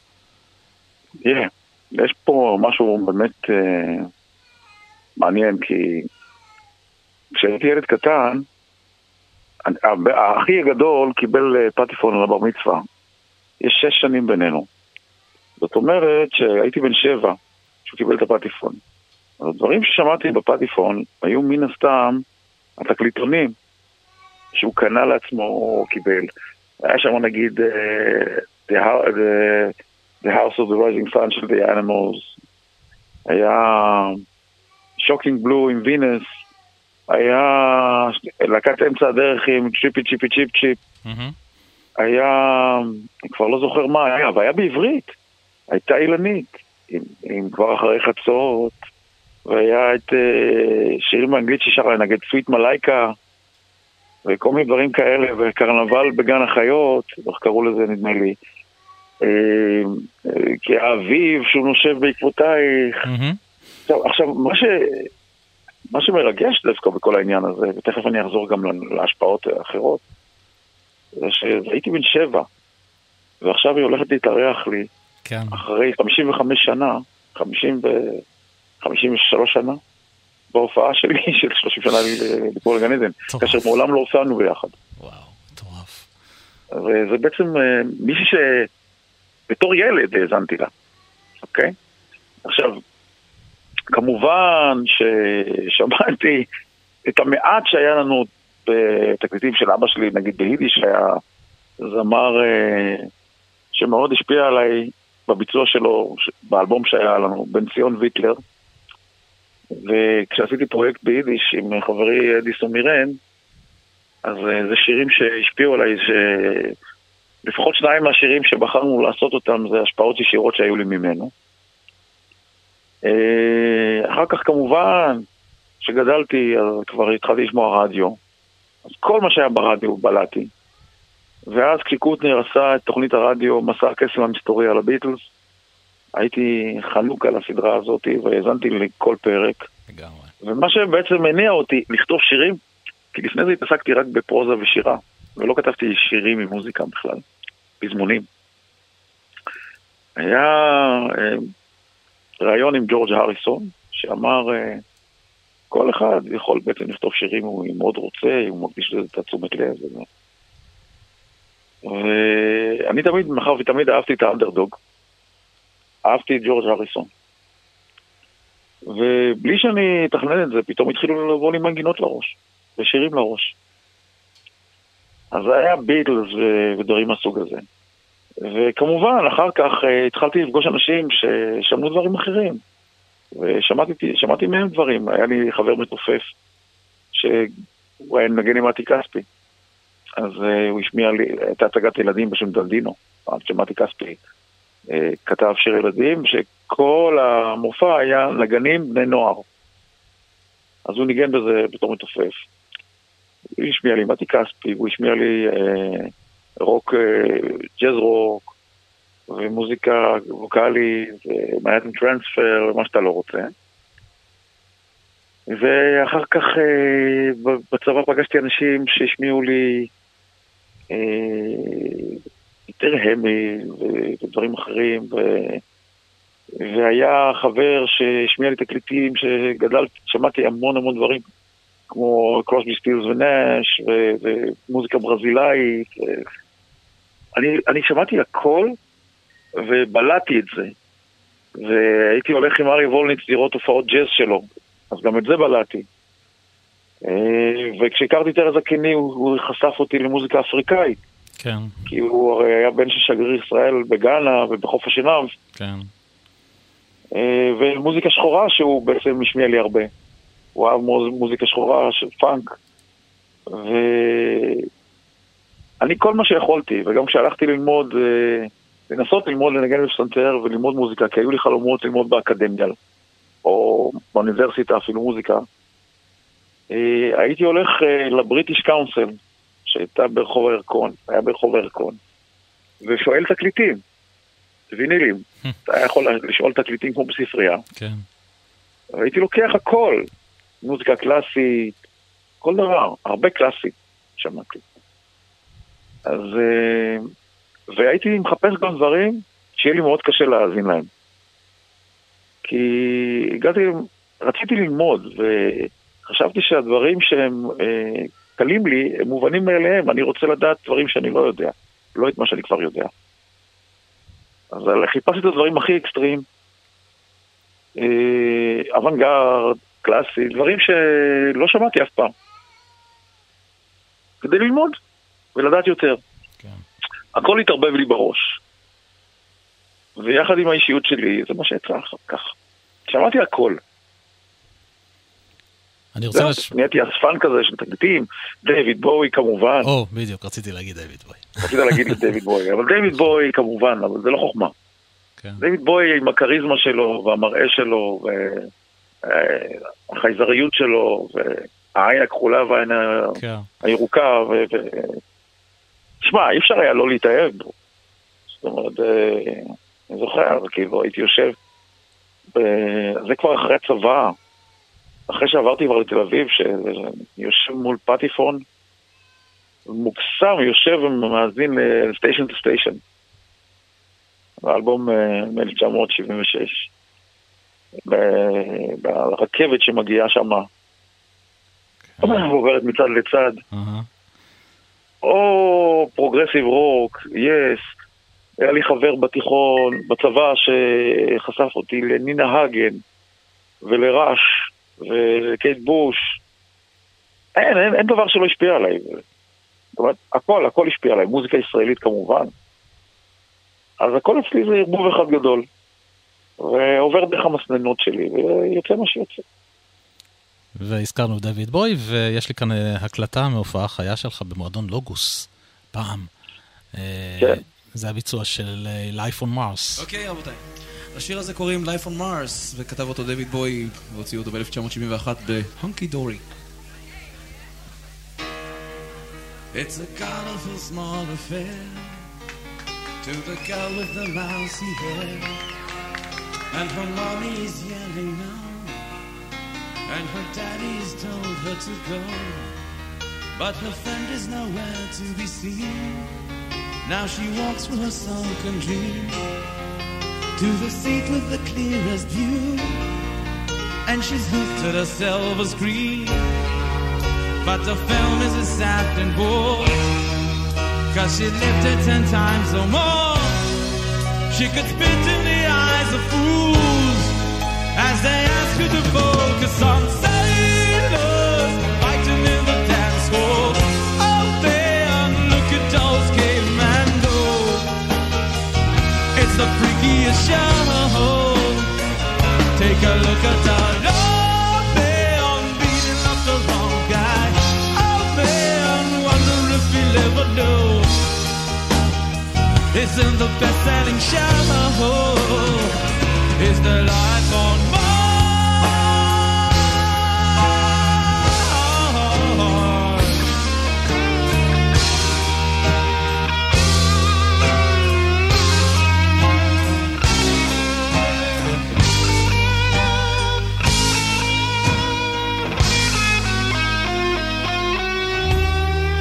It's on America's tortured brow that Mickey Mouse has grown up a cow. And now the workers are struck for fame. Cause Lennon's on sale again. See the mice in the million horns.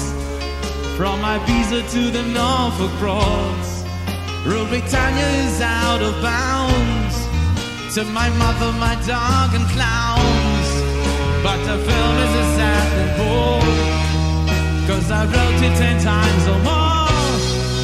It's about to be ripped again.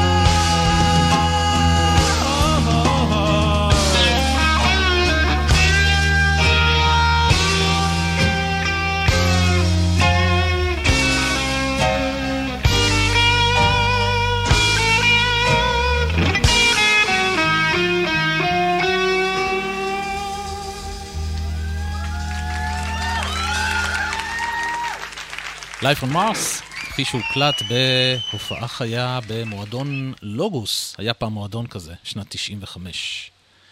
הזכרנו, הזכרת את החדר של ברוך. מה הרעיון מאחורי הפרויקט הזה? מה זה? למי שלא יודע. מה שקרה, זה שלפני כמה שנים הייתה קורונה, אתה זוכר? היה משהו כזה, כן, סיפרו לנו אומרים, יש, יש שמועות שזה מתקרב חזרה באיזושהי צורה, אבל אה, אה, אל תאמין, אולי זה רק שמועות כמו אז. אל תאמין לשמועות. אני אגיד לך, אני, אני מסייף לנעתי, והפעם האחרונה שהייתי בחוץ לארץ אה, עם סייף היה כשחזרנו מתחרות סייף בינלאומית באוקראינה, בקייב, וזה עוד לפני שהתחילה המלחמה שם. וקצת אחרי שנחתנו בארץ, סגרו את ה... התחילו הסגרים. ואמרנו, אין הופעות יותר, מה עושים? וגם כדי שלא ישעמם לנו, דיברתי עם רונן הגיטריסט, רונן זל, בנה של חיה רזל המיתולוגית, עורכת אה, כן. רשת ג' כן.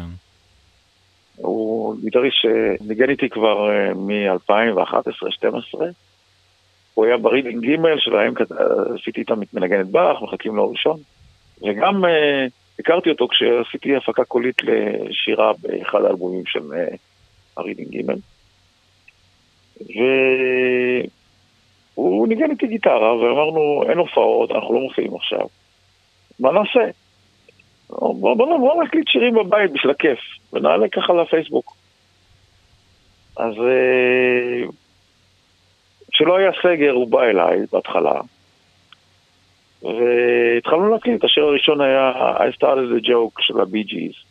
הקלטנו וצילמנו ישר לאייפון, של, אה, היה לו stand כזה, וצילמנו לאייפון, ליד המחשב שלי, וברוב טיפשותי לא קלטתי שיש לי בכלל מיקרופון שם, אבל בסדר. הקלטנו ישר לטלפון. כן. ככה עברו כמה שירים, והיה פתאום סגר, ואמרנו, מה, כבר התחלנו להוציא כל שבוע שיר לפייסבוק, בוא נעשה אחרת, בוא אתה תקליט את, אה, את השיר אצלך בגיטרה, ואני אשיר מאצלי בבית עם האוזנייה, ואז נשלח את זה לתמי או למישהו שיעשה לנו מיקס קטן. כל אחד צילם את עצמו מה- מעצמו, מהבית שלו. והעלינו כמה קטעים. ואחרי זה, שלב אה, יותר מתקדם, ניצלתי את החברות שהייתה לי עם אה, מפיק הפרסומות, הגאון, ישי רזיאל. כן. הוא התחיל לעשות לנו מיקסים לשירים האלה של החדר שבאו. מהון להון, הסקרים עוברים, והדבר הזה צובר אלפי צפיות כל פעם, כל שבוע, המון תגובות, שאפילו תופעת דופלר בימי הטובים לא קיבלה.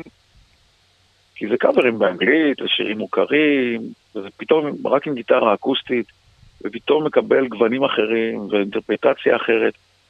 למשל, אה, הוא מתרגם לך את אה, Wuthering Heights של קייט בוש מפסנתר לגיטרה. או את אה, Whiter Shade of Pale של Procol Harum, מאורגן אה, באכי כזה לגיטרה. כן. רונן מדהים, שכזאת. העיבודים שהוא עושה בגיטרה לדברים שבכלל לא נועדו לא. מראש לגיטרה. כן. נכון, וזה נותן איזה נופח אחר לגמרי, וזה פתאום נורא יפה. ואני, אה, עם כל הכבוד, יודע לשיר די נאמן למקור, אה, או, או לתת את הרוח של המקור, בוא נגיד ככה, בביצועים שלי. אז אה, זה תפס הרבה. צחוק צחוק כבר שנתיים וחצי, נכון? משהו כזה. יותר, לדעתי כבר יותר משלוש. כמעט. אה, נכון, נכון, נכון, כמעט שלוש שנים. נכון. והתחלנו להופיע עם זה, וזה די הצליח. ולדעתי, הפסקנו עכשיו רק בגלל ההכנות שאנחנו עושים למופע החגיגי. עוד העלינו לדעתי 155 שירים, או משהו בסגנון הזה. אה, שזה די אה, מהמם, אם חושבים על זה, כי זה המון. נכון. אה, אני לפעמים בעצמי שכחתי, ש- אני פתאום שומע, אבל אה, שכחתי שהקלטתי את זה בכלל. אה, ואנחנו, כדי שלא לשעמם את עצמנו, אנחנו אה, מחליפים מדי הופעה לפחות שליש מהחומר. כל הופעה אנחנו שרים שירים אחרים. אה, אפילו יש לנו הופעה מתוכננת לאוקטובר, אחרי ההופעה החגיגית של תופעת דופלר עם ליפול הגן עדן, אז אה, לקחנו נשימה, ובחודש אחרי זה תהיה לנו הופעה של החדר של ברוך, אקוסטית. ואנחנו גם מארחים אומנים של הכיף. היו לנו את רעות יהודאי, ויוסי סאסי, וליאון רוזנברג, ורוני, שכחתי את שמה, וואו, אה, מיכל שפירא, יונתן וכמובן הבת מילר. שלו. כזה בשביל הכיף, אנחנו רוצים שיהיה מעניין. מאחר ואנחנו מקליטים בלייב, ויש לנו כרטיס קול אה, עם כניסה אחת בעצם למיקרופון וכניסה אחת ל-PL, אני יכול להקליט רק שני ערוצים כן. בלייב. אז אה, יש בעיה, אני לא יכול להקליט יותר מדי אומנים אורחים. אני לא יכול לחבר אותם ל... עם כלי הנגינה שלהם לקונסולה, ל- למיק- ל- לקיובייס. הייתה לנו גם את אה, ורד קלפטר אחרי שיצחק נפטר. ואם תראה, אנחנו שרים על אותו מיקרופון בעצם. אז אה, לפעמים גם אנחנו עושים עבודה קשה לישי, כי איך אתה עושה מיקס לשני אנשים, או לעוד איזה כלי פתאום שמתערב לתוך המיקרופון. אז זה קצת מסתולך את החיים. אז זה הסיפור של החדר של ברוך. משהו שאנחנו עושים בשביל הכיף. ושואלים אותנו איך אתם בוחרים את השירים לחדר של ברוך. או, טוב ששאלת. או, איך אתם בוחרים? רציתי באמת לשאול אותך. אה, למה אתם תמיד שורפים את המועדון? למה למה אתם, מה אתם רופאים או סיידים שעוברים מבית לבית? איך אתם באמת בוחרים את השירים לחדר של ברוך? זהו, אה, עד לאחרונה, כל שיר שבחרנו לחדר של ברוך היה חייב להיות בהסכמה של שנינו. זה לא מספיק שאני מכיר איזה שיר ואני אוהב אותו. רונן חייב להכיר אותו ולאהוב אותו. ולהפך. זאת אומרת, אתם לא מקבלים בקשות מהקהל. אה, אנחנו מקבלים לפעמים בקשות, ולעיתים נדירות אה, נענים להם, כי זה שוב, צריך להיות משהו ששנינו אוהבים ומתחברים אליו. עכשיו, היו מקרים, נגיד אה, המתופף של, איך קוראים ללהקה? נו, של זה שהיה בנירוונה, של המתופף. אה, מתופף, כן. לא זוכר את שמו. איך קוראים ללהקה? אוי, שכחתי. לא אז זוכר. אה, לא חשוב, אז הוא, אה, המתופף נפטר, ורונן היה נורא נורא נורא נורא רוצה, רצה לעשות הקדשה להוקינג, הוקינס הזה שנפטר. ואני לא הכרתי את השירים של הלהקה, אבל אמרתי, אתה יודע מה, בשבילך אני אעשה את זה. אז למדתי ועשינו את זה. אה, להבדיל אלפי הבדלות, אה, הוא לא רצה לעשות את הסמיץ. אז עשינו עסקה, אני אעשה את הסמיץ, אה, אתה תסכים שנעשה את- הסמיץ, ואני אעשה איתך את רוסטר. שלא לא, לא ממש הכרתי כל כך לפני זה. אז, אז זה, זה, זה מקרים מאוד נדירים שאנחנו הולכים אחד לקראת השני כזה בכך ותן. אבל ככלל, זה חייב להיות שיר שאנחנו שנינו אוהבים ומכירים. אנחנו משתדלים שזה לא יהיו שירים שהיו הלהיטים הכי obvious בדרך כלל, אבל לפעמים גם בזה אנחנו נופלים. בדרך כלל שירים שהפרסום שלהם היה מדרג שני. ככה לפחות הייתה התחושה שלנו. כאילו יצא לי נגיד, יצא לנו להקליט למשל פטי סמית את uh, Because the Night. the Nights. אה, גם לברוס פרינגסטין יש שירים להיטים יותר גדולים מ-The River. נכון. כן. אה, לא יודע.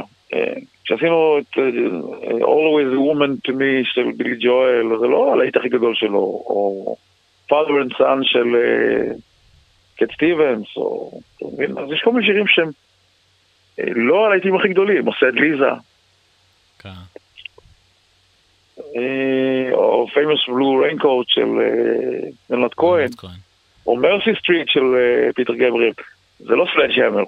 כן, ברור. זהו, זה, זה הסיפור של החדר. זה, זה מה שאנחנו עושים בשביל הכיף, וזה הכי כיף, כי אין לנו לחץ בזה בכלל.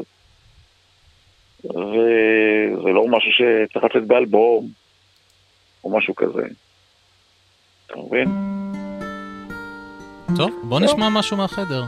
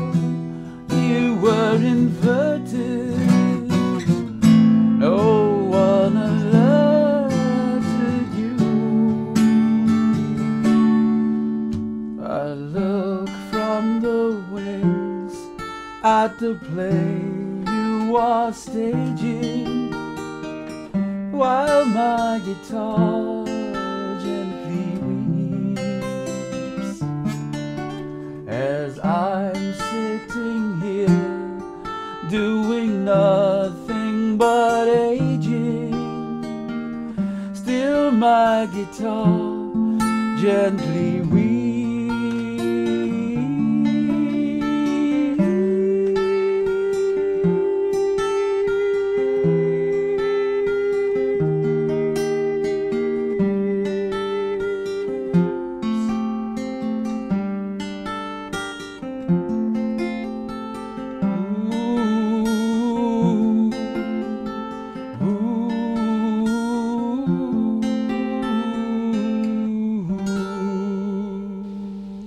נדבר קצת על ליפול על גן עדן.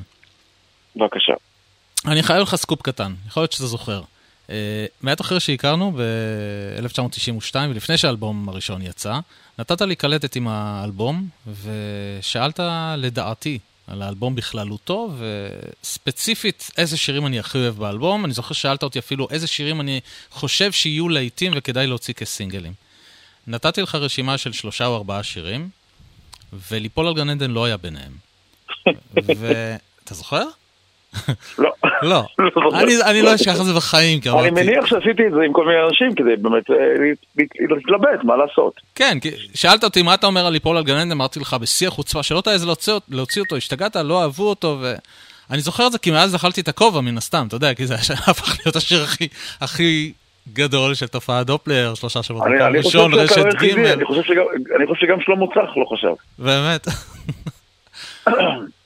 וזה שיר שעשה הרבה, הרבה רעש. אה, דיברו עליו אפילו בחדשות, אם אינני טועה, שיר שמעודד התאבדות, והרבה פרצופים התעקמו כזה, מה זה הדבר הזה. אז למה בכל זאת התכוון המשורר בליפול על גן עדן? אני סיפרתי את הסיפור הזה בעבר, אבל אני בטוח. אספר שוב בגדול. אה, בקטן, בקצרה. אין לנו הרבה זמן, תכף חצות. סתם, אוקיי, סתם, סתם, לא בסדר. קח את הזמן. מה? סתם, אני צוחק, קח את הזמן. ליפול על גן עדן. תראה, אני כתבתי את ליפול על גן עדן, לדעתי הוא היה השיר האחרון שנכתב לאלבום. אה, מה היה? הייתה תוכנית רדיו בשם מאחורי השירים, שערך והגיש מנחם גרנית. הייתה משודרת בשבת. אני מזכיר לך שעוד לא היה לי אלבום בחוץ, אבל מצד שני היו לי המון שירים בחוץ שכתבתי לאמנים אחרים, ועוד כמה סינגלים שלי.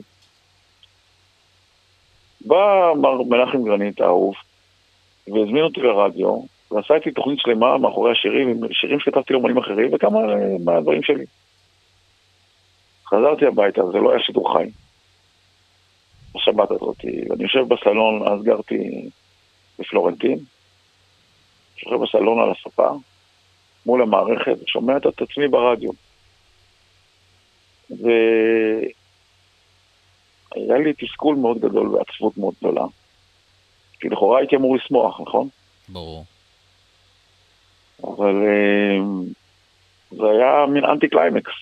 אני מנסה להוציא אלבום. אני ברדיו, באמצע, בשבת, בשעה של שירים שלי, ואף חברה לא רוצה להוציא לי אלבום. אה, מתוך העצבות הזאת אה, יצא שיר. אני חושב ששכבתי על הבטן וכתבתי את המילים על הנייר, על הרצפה, מהספה.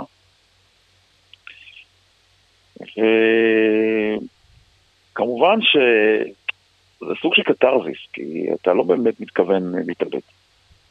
אתה, אתה פורק. אתה פורק בזה, וזה משחרר אותך. אה, ו... תראה, בסופו של דבר, אני מונה לכאורה דרכים להתאבד, אבל אני... הפואנטה היא שאני רוצה להגיע לטוב, לגן עדן. והאנשים ששמעו את זה, פירשו את השיר כפשוטו. כן. אה, מה שכן, אני יכול להגיד לך, שגם אז וגם עד היום, אני מקבל תגובות מאנשים שמספרים לי שהשיר הזה הציל להם את החיים. אה, אנשים שהיו בדיכאון, או שקלו להתאבד, ושינו את דעתם בגלל השיר. וואו. אז כנראה, וזה דבר שמאוד משמח אותי, אה, אני יודע ש... כי, כי בסופו של דבר אני חי, לא התאבדתי, אף פעם לא ניסיתי להתאבד, לא ממש. זה מין, זה מין אה, איכסה כזה שאתה מרגיש, ואתה רוצה לצאת ממנו. ויש כל מיני דרכים לצאת מדיכאון. אה, ההתאבדות לא מומלצת. אה, אני יודע שהשיר הזה היה בפלייליסטים, בקלטות, של אנשים, אני יודע ממקור ראשון, שנסעו אה, לטיולים אחרי צבא, להימאליה ולאנדים ולכל מקום אחר, כאשר נגיד אה, היה ליפול לגן עדן ואחריו או לפניו היה פינק פלויד. זאת אומרת, אנשים לקחו את זה איתם אה, מסיבות רוחניות. והם הרגישו רוחני, את הרוחניות הזאת כשהם היו על ההר הכי גבוה בעולם, על הפסגה.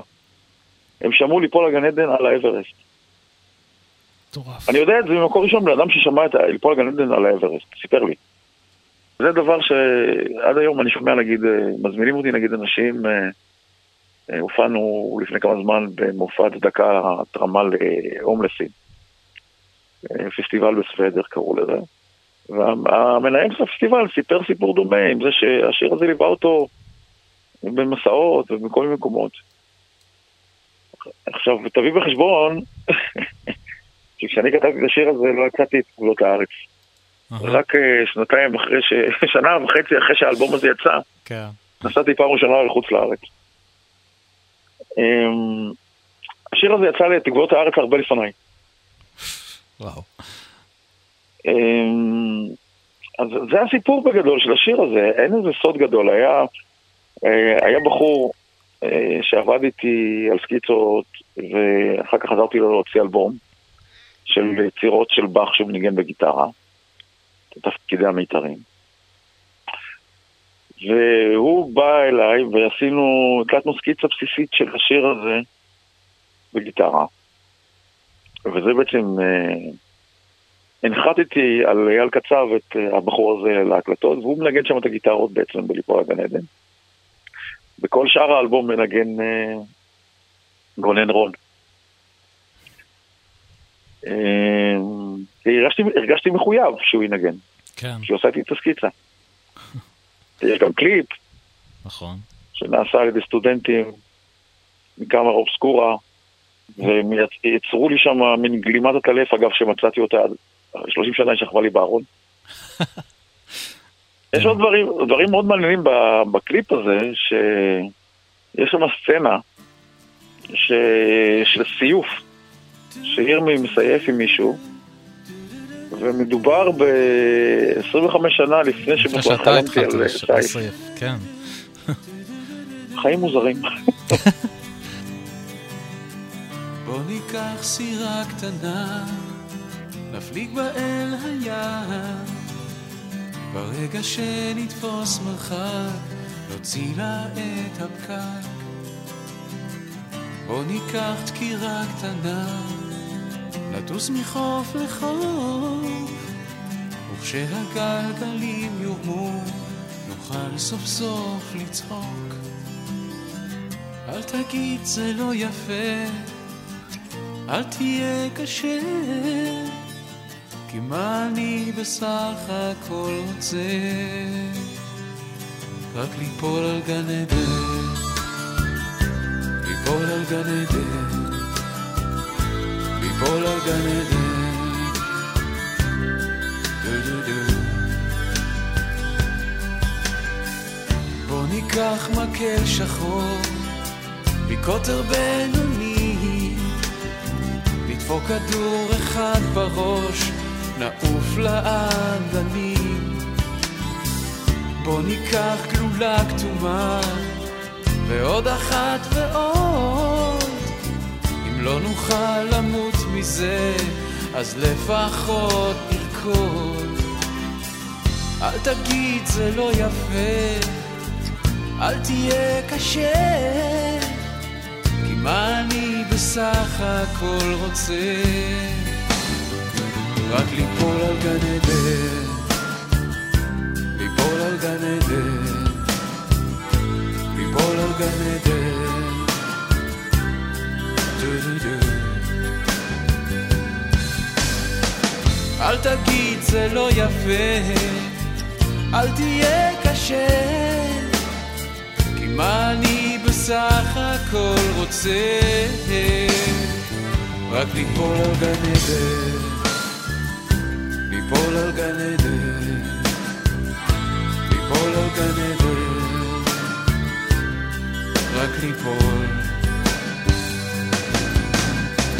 בוא ניקח שטיפה קטנה מתחת לברזים ואם יהיה לנו קשה נחתוך את הוורידים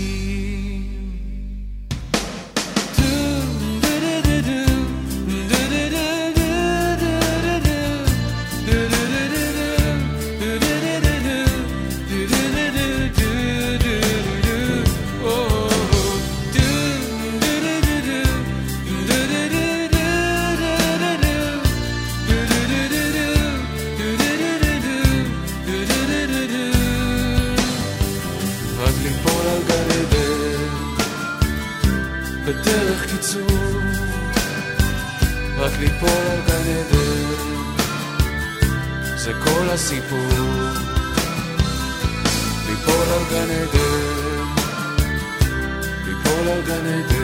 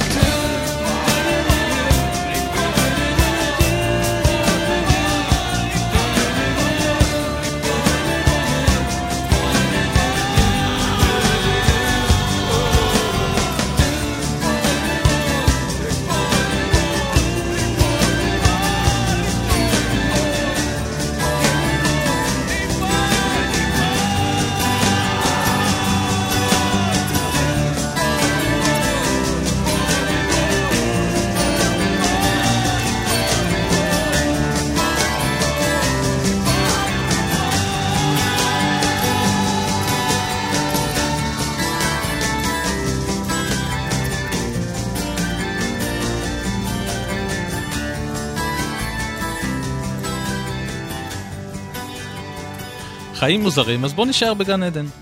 האלבום האחרון שלך, שהזכרנו אותו בין שמיים וארץ, אה, הופיע לפני שש שנים, ובוא נמצאת עוד אחת מהפנינים שלך לטעמי, שיר שכתבת כמעט 20 שנה לפני כן. פעם, כשהיינו צעירים ויפים, ראיינתי אותך ב... ברדיו BU, 99 FM, בתוכנית שלי, לילה 80, והבאת לי את השיר כסקיצה על גבי קלטת. ומאז לא הפסקתי לשאול את עצמי, שאלתי גם אותך, אבל לא הייתה לך תשובה, מתי השיר הזה יוקלט סוף סוף לאלבום? אז למה משאירים שיר במגירה כל כך הרבה שנים? אני מדבר על מגיהנום לגן עדן כמובן. מגיהנום לגן עדן היה סקיצה שהקלטתי עם עוד סקיצות עם אה, גדי בן אלישע, עליו השלום, שמת בתקופת הקורונה, אבל לא מקורונה, מדום לב. הוא ניגן איתי כגיטריסט אה, גם בלהקה ב... מ-1996, אחר כך אה, הקליטי גיטרות באלבום השלישי, לאן נעלם ברוך פרידלנד. היינו חברים כזה, והייתי בא מדי פעם ועושים סקיצות אצלו. אה, מגיאלום מגן עדן לא יצא, כי האלבום לא, כי לא יצא שום אלבום. ואז עלה בדעתי, התחברתי, התחברתי בתקופה, בשנות האלפיים עם מני בגר, ומני התארח אה, בהופעה שלי. אה, אדם אהוב ויקר. אחת הסיבות שהתחברנו גם, הייתה דרך חבר שמגדל אה, ציפורים ותוכים. מני מגדל גם כן תוכים, ואני התחלתי לגדל תוכים. יש לי היום ז'אקו, אז היה לי קוקוטל. וכשבאנו להקליט את זה אמרתי, רגע אחד, זה לא מקרי. ובני הייתה להקה בשם uh, גן עדן. נכון. והיה לו שיר בשם הייתי בגן עדן. נכון. ולי יש את ליפול על גן עדן. ויש לי סקיצה לשיר בשם גיהנום לגן עדן. אז אמרתי, מני, מה דעתך שנעשה את השיר הזה כדואט? ולמני יש אולפן uh, בתל אביב. ומאחר והשיר הזה היה חייב להיות רוק, דיברתי עם ג'אנגו, והבאתי את ג'אנגו, והכרתי אותו גם בתקופת הפרסומות, ואת המתופף שעבד עם ג'אנגו, את איתן רייס נדמה לי בתקופה ההיא. נכנסנו לאולפן של הני והקלטנו. ואחר כך, אם אני לא טועה, ניר אברבוך עשה לנו מיקס לזה. זה יצא כדואט ונכלל באלבום האחרון. כי כפי שסיפרתי לך, גם כל שיר הוקלט בנפרד, כן. עם מפיקים אחרים, בהתאם לשיר. אז בואו נשמע. האם אה, זה עונה על השאלה? לחלוטין כן, וזה הזמן לשמוע אותו.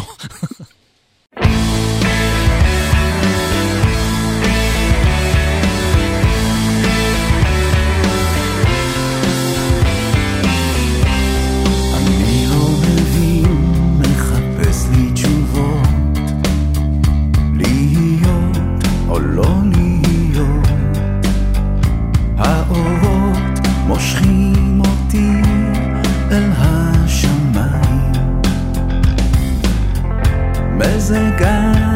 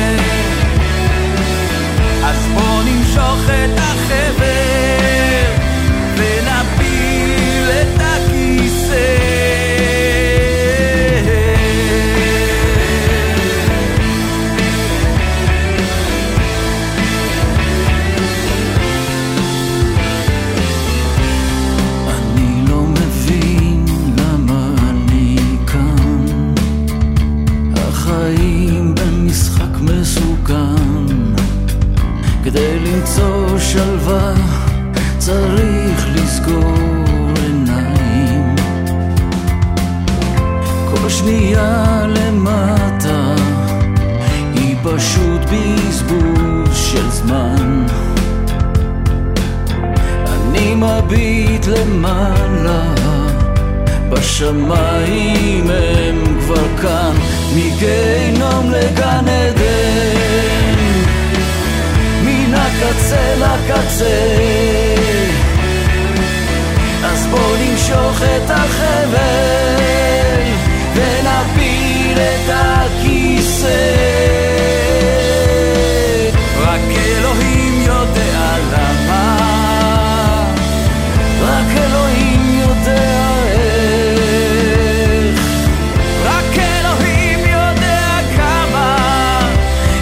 כמה זמן עד שנלך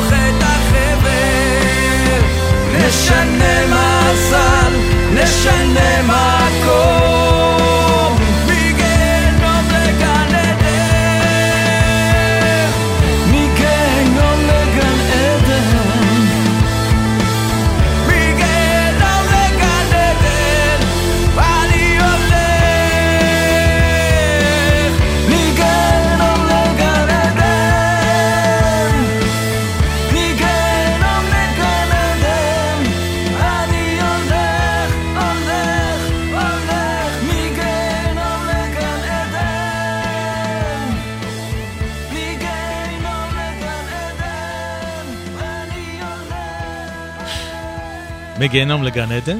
אמ, שליחי הבלוז ומופע מחווה ל-ELO, זה עוד פרויקט שאתה חלק ממנו בשנה האחרונה. נכון. איך הגעת להיות בעצם ג'ף לין? אוקיי.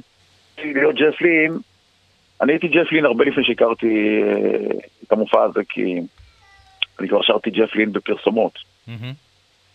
את הפרסומת הראשונה ששרתי עם ג'ף לין הייתה אה, מיסטר בלו סקאי, בפרסומת לוויזה, נדמה לי, שהפיק אה, עופר מאירי. בתקופה ששרתי המון המון פרסומות, והרבה דברים שנשמעים כמו המקור, שזה נקרא סאונד אלייק. ואחר כך, אה, יותר מאוחר, הייתה פרסומת שרן שם טוב הפיק לחברת הייר, ואז הקלטתי איתו את ליבינג שתכף וזה נשמע. קיבל אישור גם אה, מג'ף לין עצמו. באמת? וואו. כן, ומאחר וזה, כן, כי הוא, היה כאן קאץ'. מצד אחד, חברת הפרסום רצתה נורא שזה יהיה דומה למקור, כי אתה יודע, זה אמור להיות מזוהה עם ELO. כן. מצד שני, אה, ג'ף לין רצה שזה יהיה פחות דומה למקור, כמה שפחות דומה. ברור. אז, אז מה שעשה רן שם טוב הגאון, עשה את הבתים שונים ואת הפזמונים זהים, וזה למה? כי הפרסומת הייתה לחברת הייר, והפזמון של Livin' Thing אומר, higher and higher, מהמם. baby. מהמם. בקיצור, הקלטנו את כל השיר כשיר שלם, וגבי ביטון, חברת מולות של השיר, התלהב מאוד מהביצוע הזה, והחליטו להוציא אותו כסינגל פה בארץ. אז השיר הזה יצא גם כסינגל. כן. אז בקיצור, יש כבר שני שירים של ELO שאני שרתי. מעבר לזה שכמובן, זה ELO הייתה אחת הלהקות ששמעתי בתור נער, יחד עם קווין, ואני זוכר, היו פעם מבצעים של פקקים. נכון. נכון, טמפו. טמפו. אתה מביא פקבוקים של פקקים של טמפו. התקליט ואתה הראשון. שקניתי עם הפקקים של טמפו היה של ELO, New World Record. כן, היה נשבע ELO. לך, את, אה, הראשון. האלבום הזה, האלבום הזה. נכון. אז uh, כבר אז הכרתי ואהבתי. נוצרה סיטואציה שהכרתי את אריקה טורזה, גם uh, הלהקה שלו דיי דריפרס, שהם עושים קאברים של הביטלס, וגם מזה שהופעתי פה בק- בקניון הרים בכפר סבא, ברחבה, עם תופעת דופלר ועם מופע מחווה לכלליות וקליף ריצ'ארד, והוא הבן אדם שהיה אחראי פה על הצד האמנותי, והכירו אותי מזה. הוא גם בא, ביקש ממני ביום אחד, הוא כאילו הזמין אותי להופעה שלהם והעלה אותי במפתיע לבמה ושרתי איתם. במקרה, בלהקה של ה Day Trippers אז היו אה, ליטל גרסנר שהיא אה, גם הגיטריסטית והבסיסטית של שליחי הבלוז, יחד אה, לחילופין עם עידן סיגלסקי, וגם אה, סתיו קורנס שהוא קלידן, שמנגן שליחי הבלוז ב-Yellow, במופע הזה. את שלי סיגלסקי, אבי שליחי הבלוז, הכרתי עוד מפתח תקווה מסוף שנות ה-80. אף פעם לא שיתפנו פעולה ביחד לפני כן, אבל הוא ניגן גם באלבום של דוד מזרחי שאני הפקתי. והוא היה חבר של ישראל ולדמן מתום והסיפור האמיתי שאני הפקתי. אה, אז היו לנו דברים ש... עשינו דברים במקביל. וכשאריק אה, קטורזה היה צריך, אה, אחרי שהוא היה סולן של המופע של אה, שליחי הבלוס של ELO בתחילת הדרך, ושניים, שלוש הופעות, שתיים, שלוש הופעות, הוא היה צריך לנסוע לחו"ל. והוא לא יכול היה להמשיך אה, להשתתף במופע, אז חיפשו מחליף. אז גם ארי וגם ליטל, אה, למיטב הבנתי, הציעו אותי. ונאלצתי להיכנס מהר מאוד לתפקיד, כי הדדליין היה קצר. והתחלתי להופיע איתם, וכולם ראו כי טוב, ומזה תשעה חודשים אנחנו ממשיכים ביחד. זה מופע שעובר בכל הארץ, מופיע בכל מיני מקומות, היכלי תרבות, גריי, זאפה וכדומה, והצלחה מאוד גדולה, בדרך כלל סולד אאוטים. מופע שרק גדל כל הזמן, אנחנו מוסיפים שירים, יש עכשיו אה, וידאו ארט אה, לכל אורך המופע שרץ. זה פשוט הפקה שהיא לגמרי חולית, שמונה אנשים על הבמה, צ'לנית וכנרת, מחשב שרץ במקביל. ממש הפקה ענקית ומאוד מאוד מרשימה ומאוד נאמנה למקום. אה, אני מאוד שמח להיות שם, כי אני מאוד אוהב את האנשים ואני חושב שזה הדדי, וזה כיף גדול לעשות משהו שהוא לא הכל על הגב שלי, כי תופעת דופלר זה, זה הכל עליי. כן. ושם אני לא מפיק, אני בא באיזי לשיר, ונורא נהנה, ועם חברה טובה. אז זה כיף גדול. אז בוא נשמע את הביצוע שדיברת עליו, ל-Live and Thing. אוקיי. Sail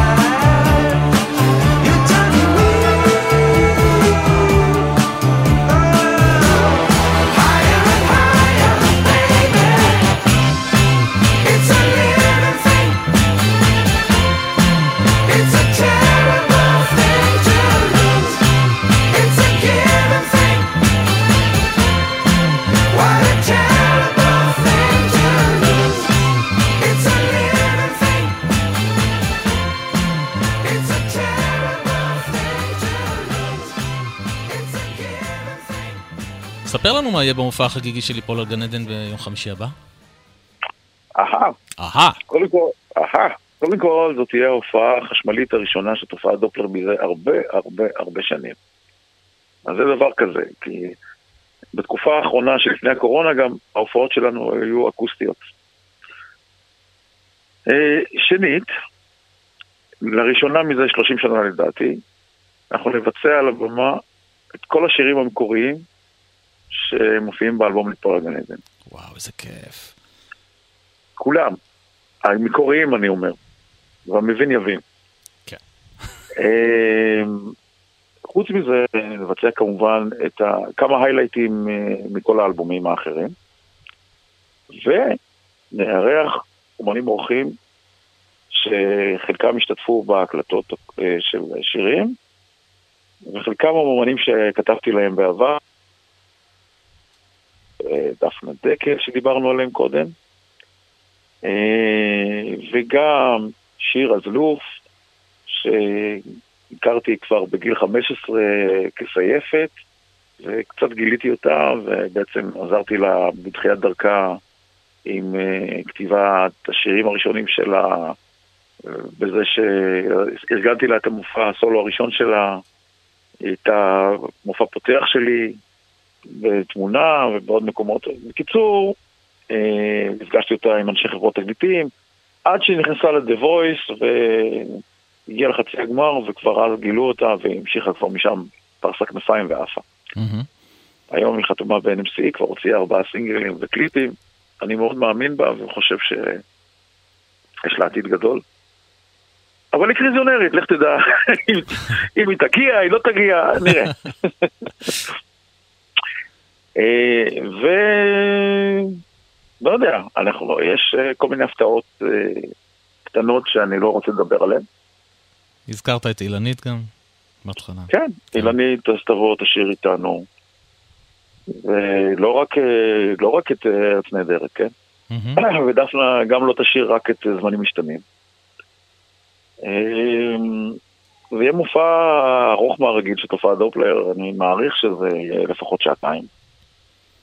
הנגנים שלי, יש לנו שם את רונן זל כאמור, שסוף סוף ינגן איתנו חשמלית, לא רק אקוסטית. כן. יש את אה, גיל מלמוד, נגן הבאס, שנגן איתו גם כן די הרבה שנים, הוא מגיע את כל הדרך מכפר גלעדי. יש את אה, יאיר סתיוי, שמחליף את תמי כספי אשל, האהובה שלנו, שתהיה בקהל, כן? שלא תהיינה אי הבנות, אה, בקלידים. בדיעבד, פתאום הוא הזכיר לנו שהוא, בתקופה של לראות את הפנים, היה עורך מוזיקלי בגלי צה"ל. הוא כתב לי שלראות את הפנים היה אחד הדברים שהכי השפיעו עליו. הכי אהב, כמוך, אורן. אה, ויש את ג'קי שרגא המתופף, שהוא גם קריין וגם מורה לתופים, כן. והוא היה משדר ברדיו 102. אה, אז זה ההרכב שלנו, ותבוא גם, אה, יבוא זמר אורח, שהשתתף בנגינה באחד האלבומים, ו... ו... ושוב אנחנו נסבול מנפוטיזם, נביא את אה, אה, דניאל רביד, הבת של אה, רונן. שתנגן בחצוצרה בכמה שירים. בקיצור, זה ערב עשיר ומלא, ואני מאוד מקווה שיהיה מוצלח גם, כמו שאנחנו מתכננים ומאמינים. אתם מתפשטים בהופעה שלכם? לא, אני התפשטתי בסקסודוס, למה? אז איך יבוא קהל? כן, זאת שאלה טובה באמת, ואנחנו מקווים שבעזרתך גם יבוא יותר קהל. אני אה, פשוט אה, עכשיו מייצרים גם חולצות של תופעת דופלר. אה, ראיתי, 30 שנה כן, ראיתי על. בפייסבוק, חולצה של של האלבום, של ה- עם תמונה של האלבום. נכון, זה, אני אקסטרה לארג'. שמנתי קצת. איך? זהו, שאני הזמנתי רק חמש חולצות לי וללהקה. זה, זה מיוצר באתר בארצות הברית. זאת אומרת, אתה יכול להיכנס לאתר כן. ולבצע הזמנה, כל אחד, יש גם קפוצ'ונים מדהימים. וזה נעשה במיוחד, זה רק בשביל... האתר עצמו, יש לו עיצובים מכל מיני סוגים שלא קשורים בכלל לתקליטים או דברים כאלה. רק בגלל שהבעלים של החלק הזה של האתר הוא מעצב, והוא אוהב מאוד את תופעת דופלר ואותי, הוא עשה את הדבר הזה כג'סטה. אני לא רואה מזה שקל. אז אה, זה סוג של אה, גחמה ופרומו. כן. זהו, זה כל הסיפור. אני קניתי חמש חולצות בשביל הלהקה, עליי כמתנה וזהו. וקשה לי להאמין שילבשו את זה בהופעה, כי זה נראה, ייראה מוזר שאנחנו, שכולם יופיעו עם תמונה של ברוך עליהם. טוב, בוא נשמע שיר בהופעה חיה. אה, הזכרנו את ההופעה היחידה שיש לי שלך מוקלטת מהתקופה ההיא, מועדון הלוגוס מ-95. הנה, בתוך החושך, זה השיר שפתח את ההופעה. אוקיי.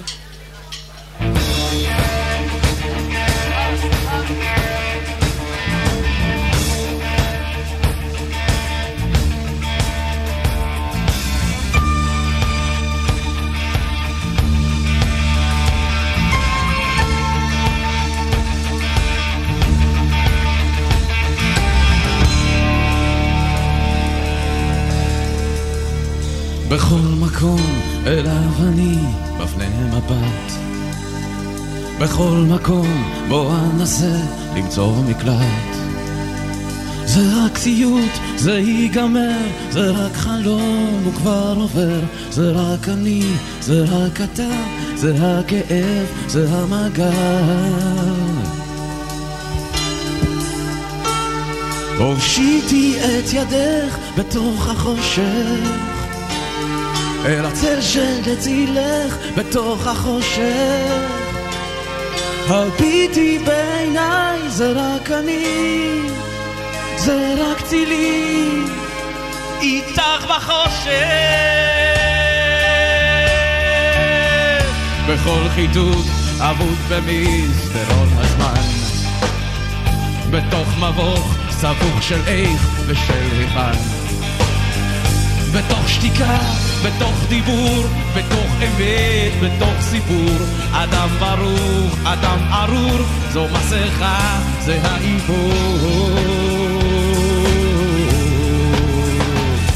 הושיטי את ידך בתוך החושך, אל הצל שתצילך בתוך החושך. הביטי בעיניי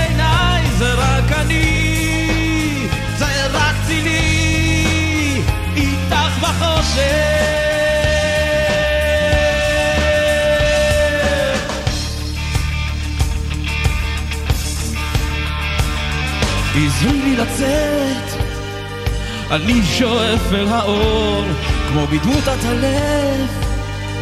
אני שואף להיות ציפור,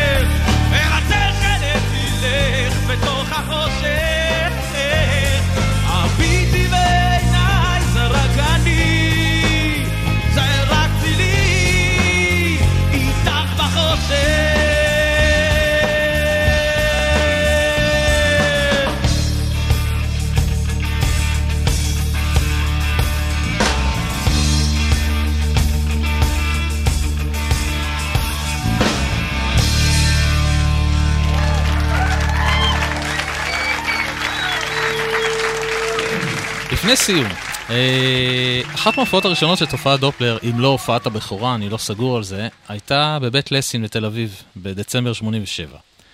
ולמחרת בעיתון חדשות כתבו עליך, ברור פרידלנד עלה על הבמה הקטנה כשחיוך מבויש על פניו, שפשף את האף במבוכה והטיב את אחיזת המשקפיים. נעלי ההתעמלות שלו לא כל כך התאימו לחולצה שהשתרבבה החוצה ולמכנסיים השחורים. פרידלנד, 24, מנהיג מוכשר של להקתו תופעת דופלר, גם מלחין וכותב את התמלילים, עשרה שירים המדברים על ניכור, חיפוש, חוסר ודאות ואנונימיות בצל האורבניזציה. מה אתה זוכר מההופעה הזאת? לא הרבה. אני באמת? זוכר ש- אני זוכר שהיה סאונד לא כל כך טוב, שזה היה מאוד מוזר, זה המרתף העליון של בית לסין, אה, כן. ומה שאני הכי זוכר זה כמובן שאירחנו את ירמי קפלן בהופעה הראשונה שלו בין אי פעם על במה בארץ, עם אה, שירים שלו. זאת אומרת, גם אם תשמע את ירמי מתראיין, הפעם הראשונה שירמי הופיע על במה בארץ כז- כזמר, הייתה כאומן אורח של תופעת דופלר בבית לסין במרתף העליון. ואחר כך אה, הופענו, המשכנו להופיע בפינגווינים, זה כשהוא שת- אה, נעזר בלהקה שהייתה לי אז. שהיה אריה וולניץ, דובי אנגלר בקלידים, שאחר כך גם ניגן עם אה, דני רובס, רן ורד בתופים, רן קנדלר בגיטרה, היום הוא באנגליה. ואני באמת לא הופעתי הרבה לפני זה. אחר כך יצא לנו להופיע, יצא לי להופיע בלילות יפו, כשהיה את בנזין וטנגו וקורין אלעל והחברים של נטשה, ויצא לי להופיע עם וולניץ ולראות את הפנים בערב התרמה למלחמה באיידס בסינרמה, השם ייקום דמה. אה, כל מיני דברים, אבל אה, זה ממש, אה, לדעתי הייתה הפעם הראשונה. אני לא זוכר מה לבשתי, אני די בטוח שלהופעה אחרי זה כבר לא לבשתי את הבגדים האלה. אני זוכר שהייתה לי עיר מחברה שלקחה אותי לקנות בגדים באיזה אה, אופנתיים של אייטיס כזה בחנות יד שנייה. אה, שממש לא היו, אה, אני, או ממש כאילו... תראה, אני מזכיר לך שהייתי לא תקשורתי, לא הייתי, לא הייתי לובש בגדים מיוחדים. הייתי כאילו מסתובב אה, עם שקית אה, ניילון ו- וטקסטים ותקליטים בפנים.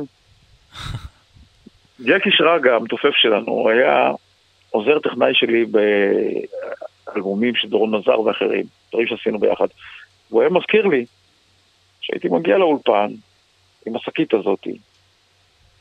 מסתכל, הוא אומר, כתבתי עכשיו באוטובוס שיר חדש. והייתי בא, והשמעתי זמנים משתנים. הוא זוכר את זה, אני לא זוכר. אנחנו בחזרות, הוא מזכיר כל מיני אנקדוטות מהאולפן. הוא היה שם. זה מדהים שהוא היה עוזר טכנאי שלי, ועכשיו הוא המתופף שלי. אה, ההופעות האלה, אני, אני מאוד לא אהבתי להופיע בתקופה ההיא. זה היה כורח המציאות, כי אתה מוציא שירים, אתה צריך להופיע. לקח לי הרבה מאוד שנים עד שלמדתי לאהוב את הבמה, ואני חושב שהיום אני מצליח ליהנות על הבמה, ואני חושב שהכיף שלי עובר גם לקהל. בהחלט. בתור מי שהיה בכמה וכמה הופעות. כמה וכמה. זהו, זה, זה, זה, זה, זה, גם, זה גם עניין של פעם למשל הייתי מופיע בלי משקפיים. אני לא רואה כלום. אבל זה, זה, זה כמו שאריק איינשטיין, להבדיל אלפי הבדלות, היה מופיע בלי משקפיים. כי, אתה יודע, אתה צריך להיראות טוב וזה. כן. אבל uh, הרגשתי לא נוח. Uh, זה לא היה טבעי, זה לא היה באלמנט שלי. בשלב מסוים החלטתי שלא אכפת לי משום דבר, ואני בא ליהנות, והפסקתי לדפוק חשבון. אז אני עושה מה שבא לי על הבמה. כמו שצריך. ואני חושב, זה לא, זה, אני לא, תשמע, אני לא בא מהרוקנרול, אני ילד פולני. ילד זה... אני אוהב, אני אוהב ויכול, אבל זה לא, זה לא היה בא לי טבעי. אני לא ירמי שגדל בבית אמריקאי, שהוא חיית במה, שהוא שחקן, שבא ממשפחה של שחקנים, שיודע לעשות שואו. היום אני הרבה יותר טוב כמובן ממה שהייתי פעם. אה, אני זוכר שגלי עטרי התארחה בהופעה שלי בקמלוד, ואז פתאום השתחררתי גם. ואז היא אומרת לי, ברוך, אתה לא זמר, אתה אינטרטיינר.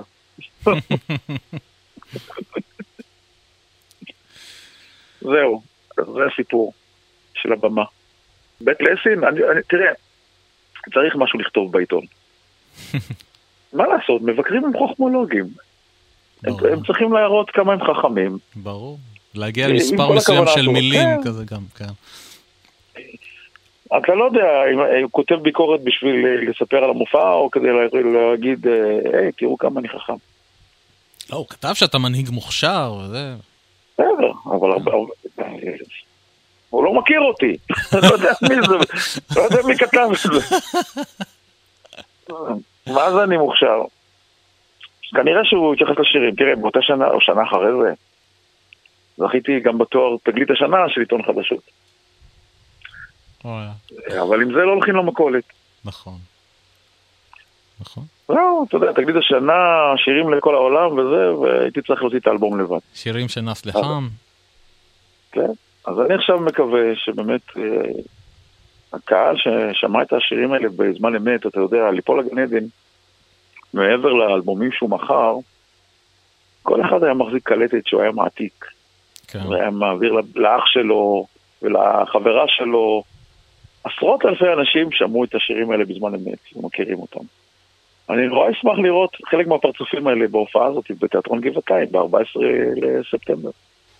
גם אתה. תבוא? יש סיכוי. יש לצפות. יש. אתה כן. יפה. שורה ראשונה עדיין. פנויה? יש עדיין מקומות פנויים שורה ראשונה? לצערי יש. סבבה, אז אני, אז אני אמלא לפחות אה, אחד מהם. טוב, תשמע, ברוך, חשבתי שנדבר כן. שעתיים.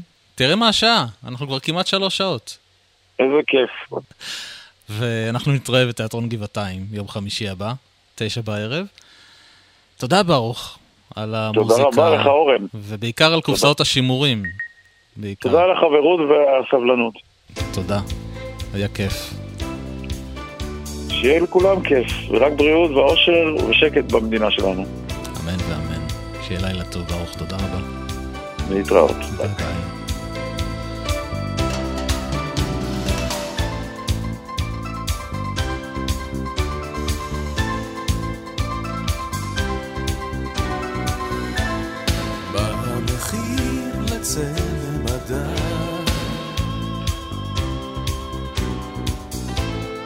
כמה ממנו